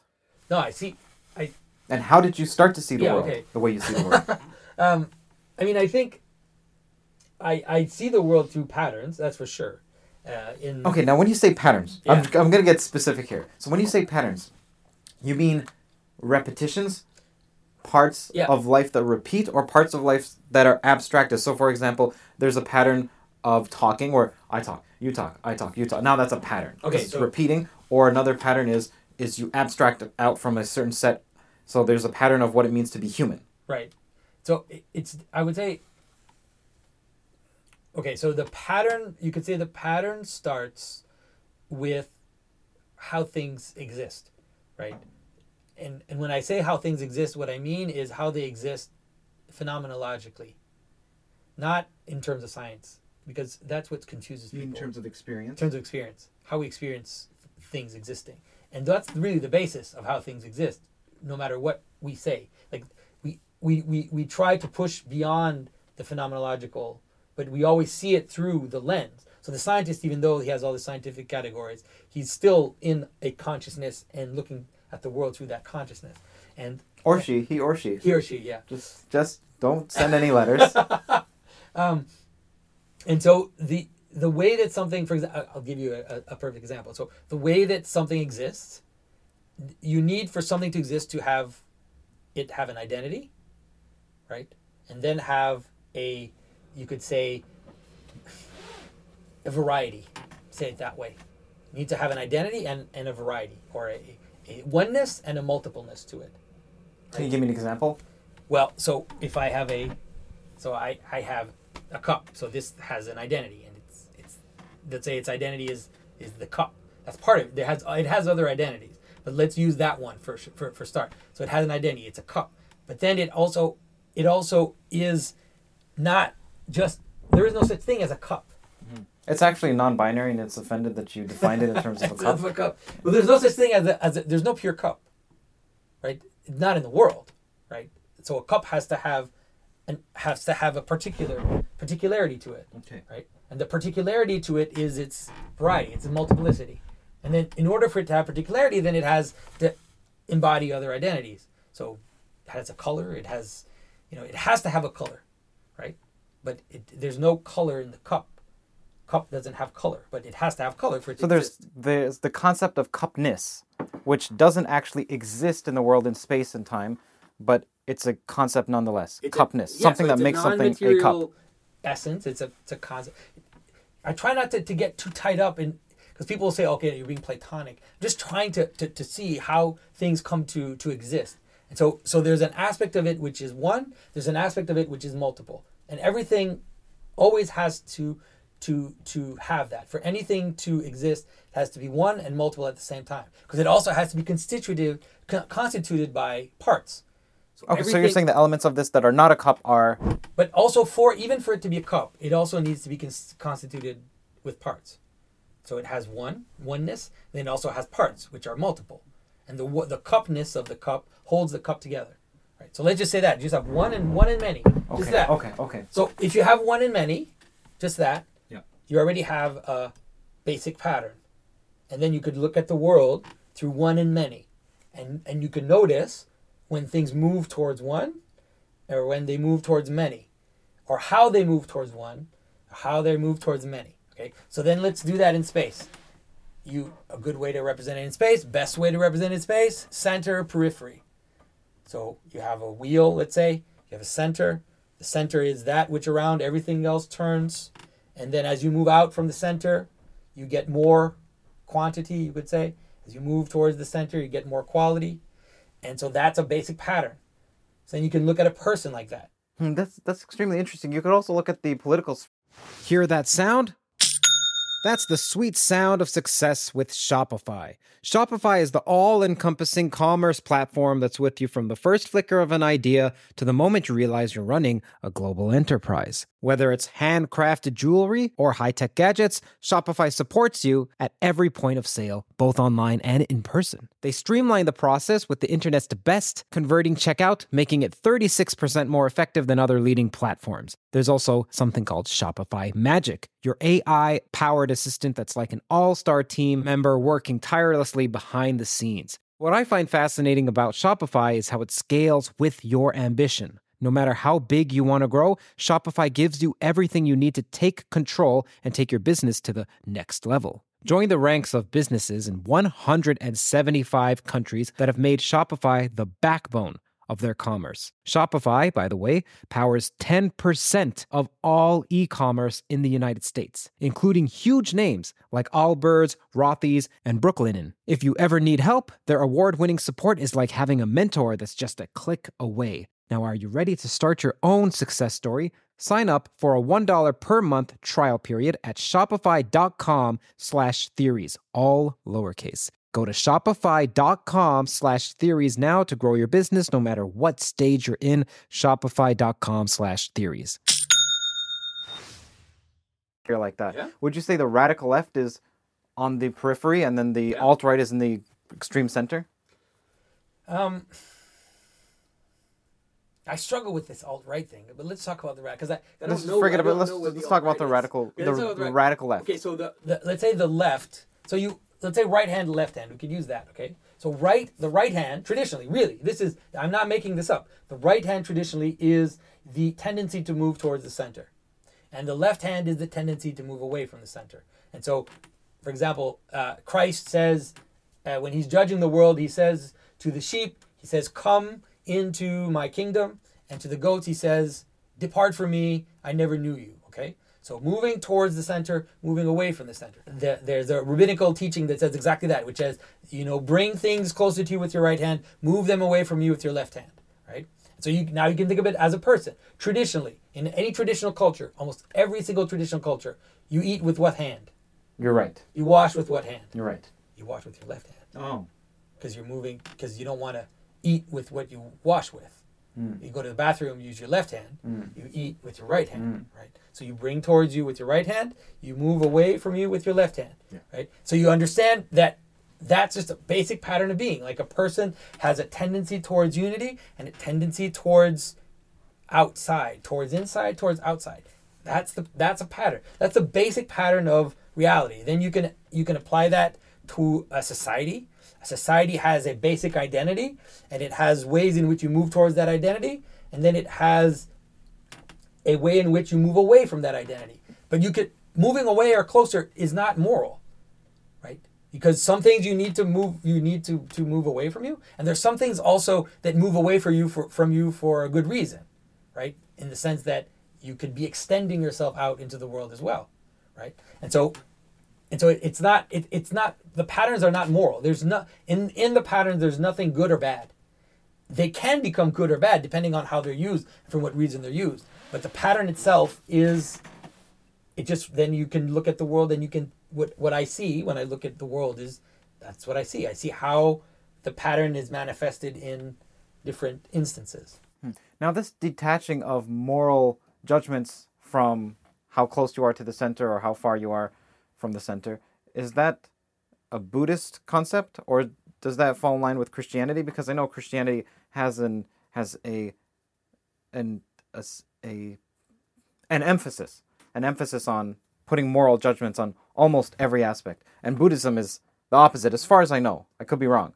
So does that does that okay? So you said, look, there's the center, there's the moving away from the center, Yeah. and you can move toward, you can move towards center, you can move away from the center. It's not in and of itself a, I mean, it's not in and of itself moralistic to do one of No. one of the others. They both have danger and they both have opportunity. Okay. The, the Buddhist won't necessarily frame it in the same terms, but he they will. They'll say the passions. They'll say you have these passions on the edges, let's say, on in yourself, and those passions are pulling you, are fragmenting you. They're pulling you apart. And in the Christian, the Christian way of describing the passions is the same way, especially in the Orthodox tradition. You have these passions, these desires, and these desires pull you away from your heart, let's say, and uh, and you need to go back to your heart. You need to to to to uh, to uh, let's say So that's a return to the uh, center. return. Then you return to the center. Okay. Um, And do they have in Christianity a pushing away from the center? well, it depends. Like I said, for example, I'll give you an example of a pushing away from the center, which is which is positive. The Pentecost. Pentecost is when the disciples are in uh, the high place, and then all of a sudden the the fire of the Holy Spirit comes down upon them, and then they start to speak, and then everybody can hear them speak in their own language. And so as they're they're speaking, then everybody else is hearing them speak in the language that they understand. So that's that's a fire, right? That's fire. That's the left hand. That's moving away from the center. And so the message is is being dispersed out into the into the periphery because the, those who are outside hear the language, hear the message in their own language. And so that's a left hand movement. It, it's a, it's a, it's a moving out. Um, and so so so like I said, it, it's not necessarily good good or bad. Uh, and then then there's also th- th- there's a bad left hand, right? This idea of giving into your fire, giving into your desires, giving in to your passions is this this being pulled away, you know, from yourself, and and that would be represented as a kind of left hand uh, movement, you could say. Um, but there are also right hand sins. So St. Maximus the Confessor, for example, talks about left hand and right hand sins.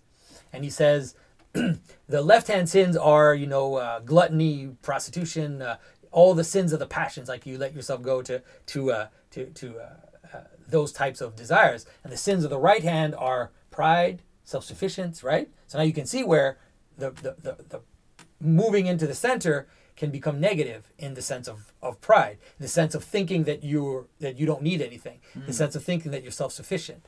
And so, like I said, th- those patterns are not hmm. they're not they're not negative or positive. Mm-hmm. Um, It's just in their balance well, it just it just depends on on in the situation. in the situation. It just depends on what is trying to be accomplished. So entering into the center in the sense of removing yourself from your passions and going into the center in order to to look up and see what's above you. Okay, so it's simply just a matter of appropriateness to the situation. Right. Sometimes you need to be far. Sometimes you need to be close. Yes, and Okay. it, it just depends. Also, you could say a good So way. not necessary. I, I was wrong when I said balance because that would imply that there's a proper place to occupy in almost every situation. Whereas it's actually different. Sometimes you just need to be completely right-handed. Sometimes you need to be left-handed. Sometimes you need to be a mixture of both. So a good a good way to so in terms of center and, and, and periphery, for example, the good way to understand it is uh, like it's called memory. So if you're moving away from the center, if you remember the center, then it doesn't matter how far you go, right? So it's like you um, if you remember yourself, if you remember God, if you no matter how you say it, it doesn't you can go very far and you won't fall. You could say you won't be taken in by whatever is pulling you out. You know. Um, does that make sense? Yep, yep, yep, yep. Okay, so now you see the world like this. You see the That's world. You said you started to see the world primarily through the center periphery dichotomy, and That's then one. That's a, that's an easy way to understand it. okay. At some point, it transcends those those categories, but that's the the best way to explain it. I think is is is using hierarchy, uh, uh, like a like a mountain or a pyramid or center and periphery. Those are the best way to, to explain it. So now, when you watch something like a movie, how do you see the movie? That- what are you looking for? Are you looking for anything? Does it just unconsciously hit you and you realize it it? just hits me. It doesn't. I don't. Uh, I usually just watch a movie and then I'll take a little bit of time.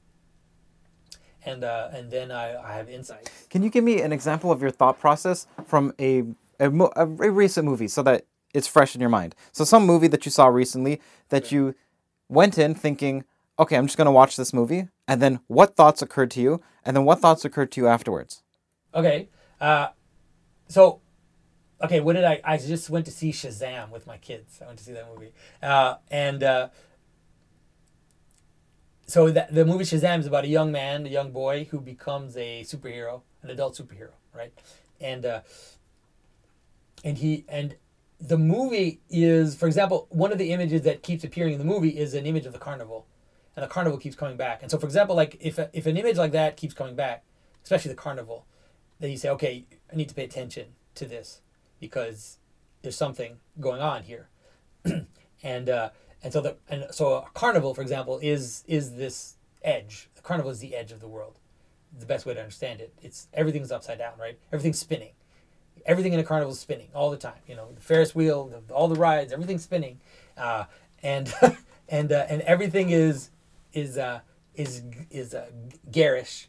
You know, all the colors are garish. Everything is there to to to uh, titillate you in that in that way. So it's all bad food. It's all it's all spinning. It's all uh, laughing and pleasure in the, in the very basest sense of of having fun. You know, and clowns and uh, uh, and impossible um, impossible uh, precision games where you try to hit the center but you're not going to hit the center no one hits the center right no one all those precision games where you win these big things like it's they're they're very difficult so it's like okay so this is what's going on and so then you think okay so the story is about in the Shazam, I don't want to give all these spoilers, but the story in uh, in uh, Shazam is about dealing with the seven deadly sins.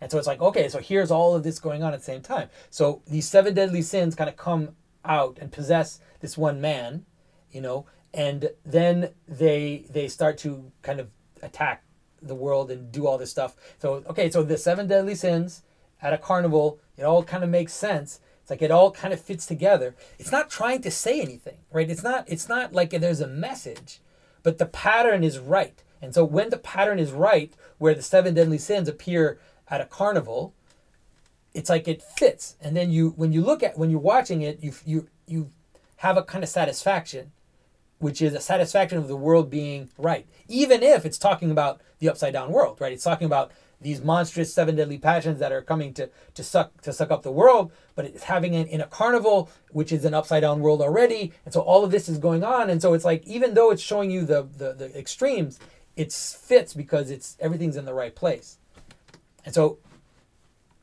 when when sometimes what can happen is if you could have it you could have a place where it just is wrong where it just doesn't doesn't work where it's And that and that's because you're interpreting it incorrectly, or you feel like it's being forced on the part of the being filmmaker. forced exactly. It's just being forced. So there's a desire to to give a message and so they'll push something in which will which will force it. But the best way to force it is to because it's difficult to get away from these patterns because they're the patterns of reality. It's like you, all you can do is you can you can make them upside down. You can uh, twist them right? So you can't totally get rid of them and so i think that a lot of the the modern kind of propaganda that's what they do is they they twist them in a way they kind of just toss them to it make them in like the idea of yes we need we can't avoid the masculine feminine archetypes so what we'll do is we'll put a woman in the place of the masculine figure and we'll put a man in the place of the feminine figure And demean the man. sorry And demean the man. Denigrate him. so it's like so we're still using the same pattern, but we're just doing it in a way that's kind of flipping it upside down or playing with it in a way that is is is confusing or is meant to create uh, disjunction, you could say. How does one know when they're reading reading too much into a piece of art? Something that Peterson's been criticized with for on a minor basis, like when you when he's looking at Pinocchio. How do you know you're not reading too much into it? So how does one prevent themselves from reading too much in? Is there such a thing as reading too much into art? Of course. Yeah, for sure. And I think that the way that, for example, what I do is I just point at the pattern. So it's not I'm not I'm not actually interpreting the movie usually. When I interpret a movie, I'm not interpreting in the sense of saying this aspect of the movie represents uh, you know, um, I don't know, represents uh, Hitler. And this aspect, this this this character in the movie represents Stalin. And here, this is what it's like. I never, I would never make an interpretation of a movie like that. You know, I'll say, he, look at the pattern, right? Here are the here are the here are the uh, the terms of the pattern, right? You have someone on the inside, you have someone on the outside. How are they interacting? So we're talking about how does one know when they're reading too much into art? And you were saying, well, I'm not going to substitute different elements of the film and say this represents the struggle of man and this represents the church and this represents Hitler. Yeah, usually a, a movie will give you its pattern. It'll it'll it'll lay it it'll because it has to right. It, the movie has a pattern. In order for you to even recognize it as a story, ha- especially movies that especially movies that are trying to make money. Movies that movies like little art type movies where the person doesn't care whether or not anybody watches it. Usually those you're hopeless. Like you're hopeless in terms of pattern. But movies that are actually trying to attract a lot of people, they have to they ha- no matter they, even if the person isn't conscious about it in order to attract a mass amount of attention they they have to embody certain satisfying patterns that human beings have within them it's necessary for, because or else people won't go see them mm, Or the cynic would say it's just marketed well. that's not true because we we know movies that have been massively marketed which have failed, right? And so, you know, maybe they'll have that first bump, but then it'll all go away. Whereas whereas if you really want to attract a lot of attention, you need to to have that pattern. And so the idea is the movie will usually tell you like what's going on. And so you just need to let the movie tell you what's what's happening and trying I, I always try not to go outside of the movie like the least the least that i can like try not to reference anything outside the actual story that's going on and to just say oh this character says this this is what he does this is this is how this is his struggle. He's telling you what's his struggle he's going to tell you this is this is this is his problem. He's going to tell you what the solution is. But then all i'm going to try to do is show you how that is a pattern and how it what how it's a pattern. And then once i've done that then I can say, okay, now this pattern, see this pattern? This is the same as this other pattern, this other pattern, this other pattern. Like, see how, uh, you know, like, for example, the pattern of resurrection, you know, and that pattern is there everywhere. Someone dies or almost dies and then gets back up at the end. It's like you see it in so many movies. You know, that's a, it's just there. It's just there in the story. you know, I, I can show you that it's there, and then once I've shown you that it's there, then maybe we can start to talk about what it means. But it, it's no longer now about just that one movie, right? It's about that pattern which is there in several other stories, and now we can talk about what it, what it's, what it's referring to in terms of existential reality. Um, and so, to me, if you stay within those those frames, you have less of a danger of of kind of going overboard. One of the things that happens, and it's happened to me, is that sometimes you'll see a pattern and you won't see a counter pattern. You won't see you'll see you'll you'll want to see one aspect of the pattern too much. Then you won't see something else that's going on. So that's that's totally possible. Well, can you explain what you mean? You mean to say that you, as the person who's interpreting the piece of art, wants to see a certain pattern, and so it blinds you to a counter pattern? Yeah, for sure because that means that in, in other words you're selectively choosing well that's what a pattern is right a pattern is is is is the, is the selectivity because just like a movie just like any other reality has an indefinite amount of details right? It's a you could talk about the way the leaves are moving in the story but you're not going to talk about that because that's not what interests you. And so you'll focus on the characters for example. You could say you know you could interpret you could you could you could ask if you were just a kind of nihilist, you could ask, why are you focusing on the characters when you're watching a movie? Why aren't you focusing on uh, on the top right pixel? Exactly, or the yeah, the the, the, the way the wind is blowing, or whatever. Uh, well, some people who have autism do that. They don't actually look at characters on. Yeah, they don't look at characters in the eye. You can watch them. You can track their their eye fixations, and they don't look. So right now, I'm looking at you in the eye, mm. and they don't watch the characters. They look at the light bulbs. They watch how this swing is swinging. Yeah, and capacity to kind of bring things together. Um, and so that's so it's inevitable that you will do like you will selectively choose, but sometimes there there can be other patterns that are there that you that you might ignore that you might that you might marginalize you could say and that's it's in a way it's kind of inevitable but hopefully you try to not to not do it too much and also to be able to, to see both and to see both sides. The, the, I think the best interpretations that I've done for movies have been the ones where I'm able to show the two sides. Let's say to almost sometimes imagine as if you could see the movie from from different aspects. So let's say you're an artist and you want to create something that's not propagandistic, that doesn't try to you don't try to instill your own values into the art mm. because otherwise Jung would call that Jung, Carl Jung would call that propagandistic versus exploration art, or he called it the difference between introverted art and extroverted art. So introverted art is the art where you're trying to you have your own intentions, and it's you're just using the art as a tool to let the world know what you think. Yeah. Politically, it's it's usually political, but yeah. it could be whatever. It could be you're the main character in the film because you're filming it yourself, and you want people to feel sorry for you. Yeah. It could be whatever or you want you had a bad experience with the father and now you want to make sure that people when they look at their fathers they have a bad experience with their father yeah, like they yeah. look at fathers negatively yeah. okay and then he said there's extroverted art where it just comes through you you're a conduit for which these ideas flow from mm-hmm. and you don't even know what you're doing when you do it and until it comes together as a cohesive whole maybe you can look back but maybe you can't even look back. And as much as you try to explain it you realize it's deeper than my explanation. You come back one year from now and there's more there's more to it more to it more to it. Religious bi- bi- religion is like that. Bibles are the bible is like mm-hmm. that. So jung would call that extroverted art. What advice would you have for artists who would like to not fall prey to introverted art? They yeah. want to be they want to do art that will last that will stand the test of time and not Right. Well, I think it's difficult. It's difficult for me to answer that question because the, I'm not making the kind of extroverted art that that Jung is talking about. The, the, the I let's say the liturgical art that I make is is a is a desire to participate in a community and a communal language. And so it's very different. It's neither me trying to impose my vision of the world on others, nor is it this kind of surrealist type of exploratory art where you, like you said, like you just kind of let yourself go and you don't know what you're doing. It kind of almost, uh, you know, like a, like a medium or something.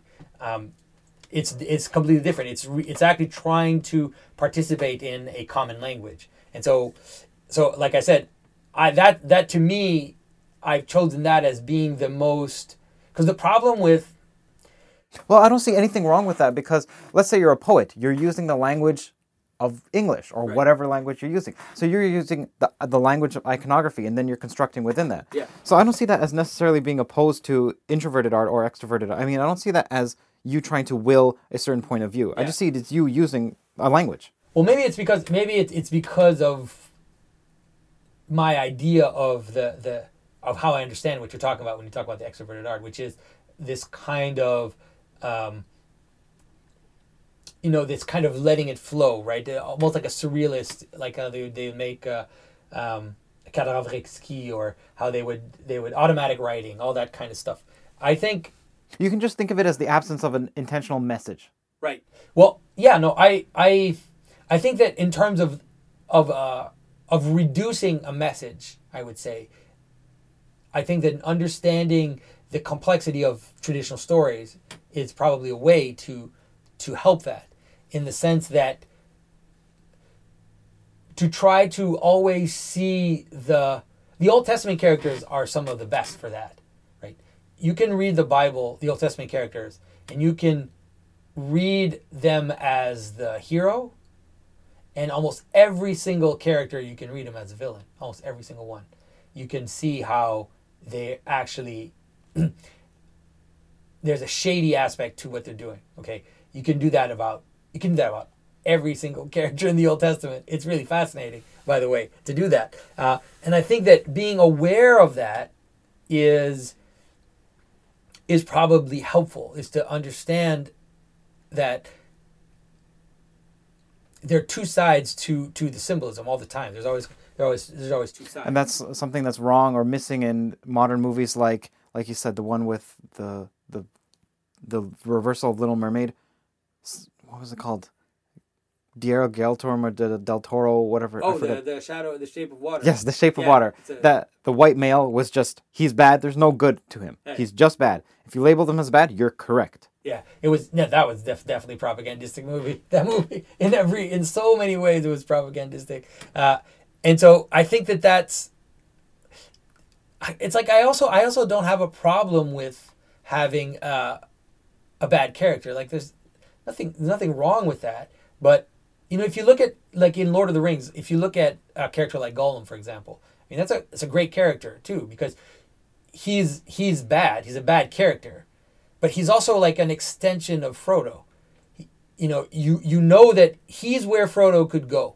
Like if he let himself go, he could go there. So you can see Gollum and Frodo, and you can see Frodo and Gollum a little bit too. And so that's a powerful story because you can you you have these two characters, one which is like a good character, one which is a bad character, but it's also not just it's not a simple simple relationship.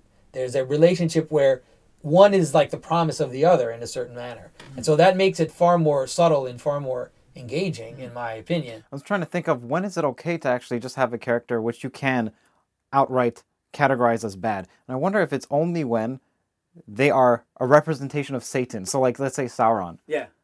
Yeah, he's like he's not even embodied, right? He's like a he's just like a he's just an idea almost, you know. I mean, he obviously he's a being, but he's not he's not embodied in the world. They don't encounter Sauron, you know. It, they he they encounter him through kind of third, second, uh, second tiers or whatever. Um, so yeah, I think so. Maybe that's a good way to, to, to understand it. I've actually thought about Sauron quite a bit sometimes about if if it's too easy, right? If that character is too easy. Um, but like, But then said, someone could criticize the Bible. Someone Sorry? could criticize the Bible and say, Jesus is too easy. He's too good. And the Satan is too bad. He's that's too easy. Yeah. Well, Sa- But it's like that's the point. It's supposed to be the extreme. So maybe it's okay when it's supposed to be the extremes. well, the thing but then, that people don't understand that Christ does not fit that category. People people don't know the story of Christ, or they you read the story of Christ. The story of Christ is the most the, the most elated and disturbing story at the same time. Christ says some stuff that people don't like to cite because it just if you want to just make Christ into a simple good guy story, it's not that's not Like, give us an example. well, Christ says, I came to bring fire to the world, to turn brother against brother. Christ said uh, on the cross, Father, why did how why did you abandon me? Christ said, uh, you know, Christ said to Peter, bring a sword. And then when Peter takes a sword out and cuts off the ear of a soldier, he stops him and says, No, don't do that. Okay. So why did he say what? Okay, that's another I'm conversation. tell- I'm not going to answer those mystical questions for you. What I'm saying is that Christ is a far more complex figure than what we want to believe that he is. You know, think of Christ, think of crazy story. Think of Christ there as the rabbi who is the one who who brings who's bringing the word and the truth and all that. And imagine a whore washing his feet with perfume. Like think of Christ as the one who who who who hung out with with uh, you know with Samaritans, with strangers and and the marginalized and all that, and that's how the left want to portray him, for example. But then he also goes and hangs out with a tax collector, who's basically a um, who's basically a a, a a a stooge for the Romans, who's a who's basically a tool of the of the empire to control us. And so Christ goes all directions.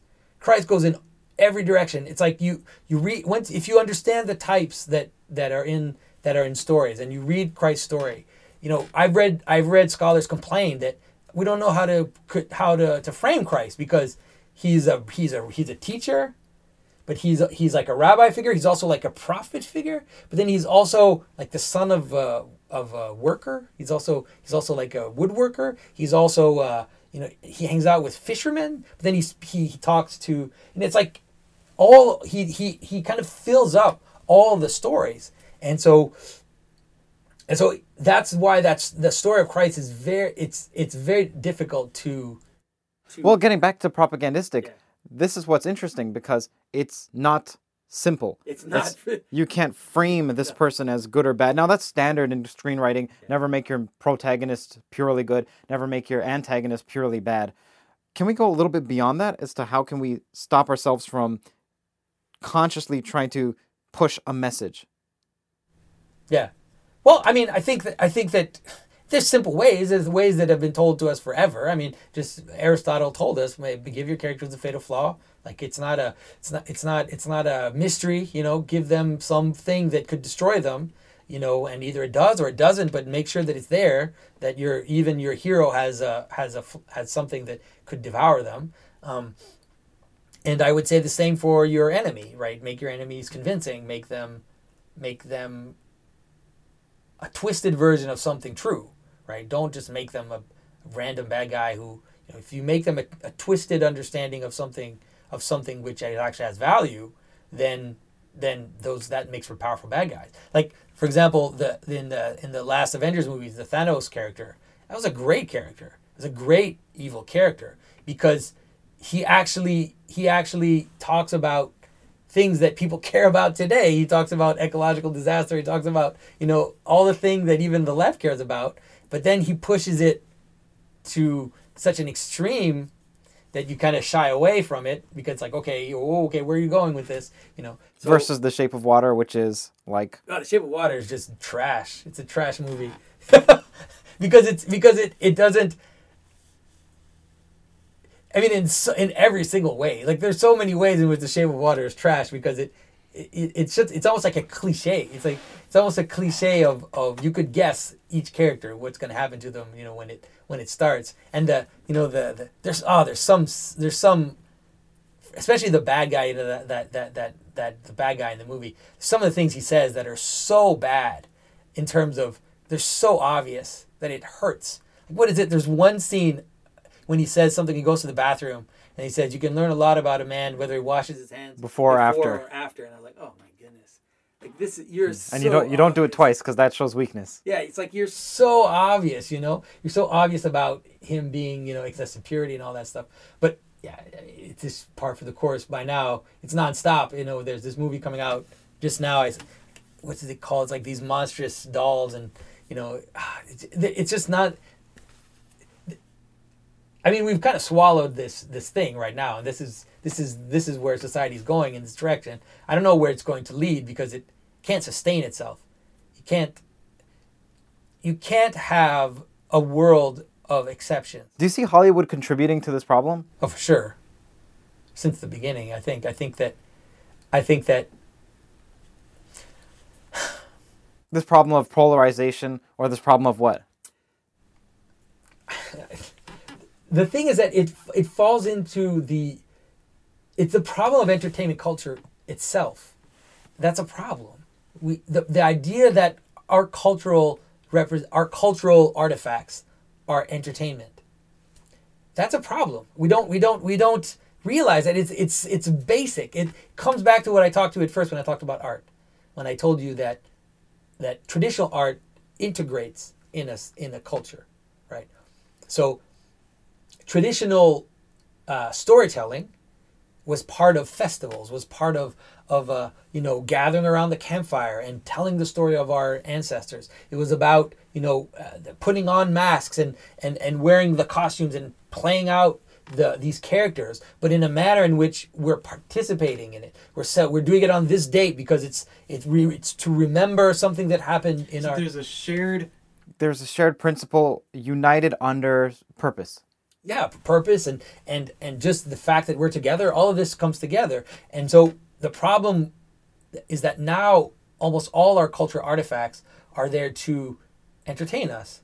They're there to they're like a giant circus. Our culture the last the last remaining culture artifact we have is basically a circus. It's there to it's just there for for uh to uh to keep us distracted. Okay, last question. When do you see the left going too far? I think I think the left the purpose of the left is to ask questions, you could say. Is to say, what about this, right? And so you have some identity, doesn't matter what it is, and then the right hand's like this. And then the left hand's like, well, yeah, well what about this? What about that? Like how does this Like fit? the role of the skeptic? yeah like well, how does this fit you know? And and why doesn't this fit? And well what did you think about this? You know it's like okay you say you say this but you're leaving this aside right? You, you're not considering this. And so in society that ends up being exactly kind of what we see which is this like oh you forgot the exception. Don't forget the exception. There's your rule but there's also exception. Some people don't fit. So you have to you have to remember them. Don't forget the exception you know? Um, the problem happens when we try to make the exception the norm. It doesn't work. You can't have a world of exceptions. It just doesn't exist. It can't exist. It just it crumbles. And so I think that that's the, the problem that we have now is that we want we went from wanting to care for marginalized identities to this the, the, the idea that somehow an accumulation of marginalization will make you into a heroic figure. It doesn't doesn't doesn't do that. Does it just because you are marginalized doesn't make you pure? Like it, it's like it's like you're flipping it upside down. It's like the identitarians are saying just because I am of this group, I'm fine.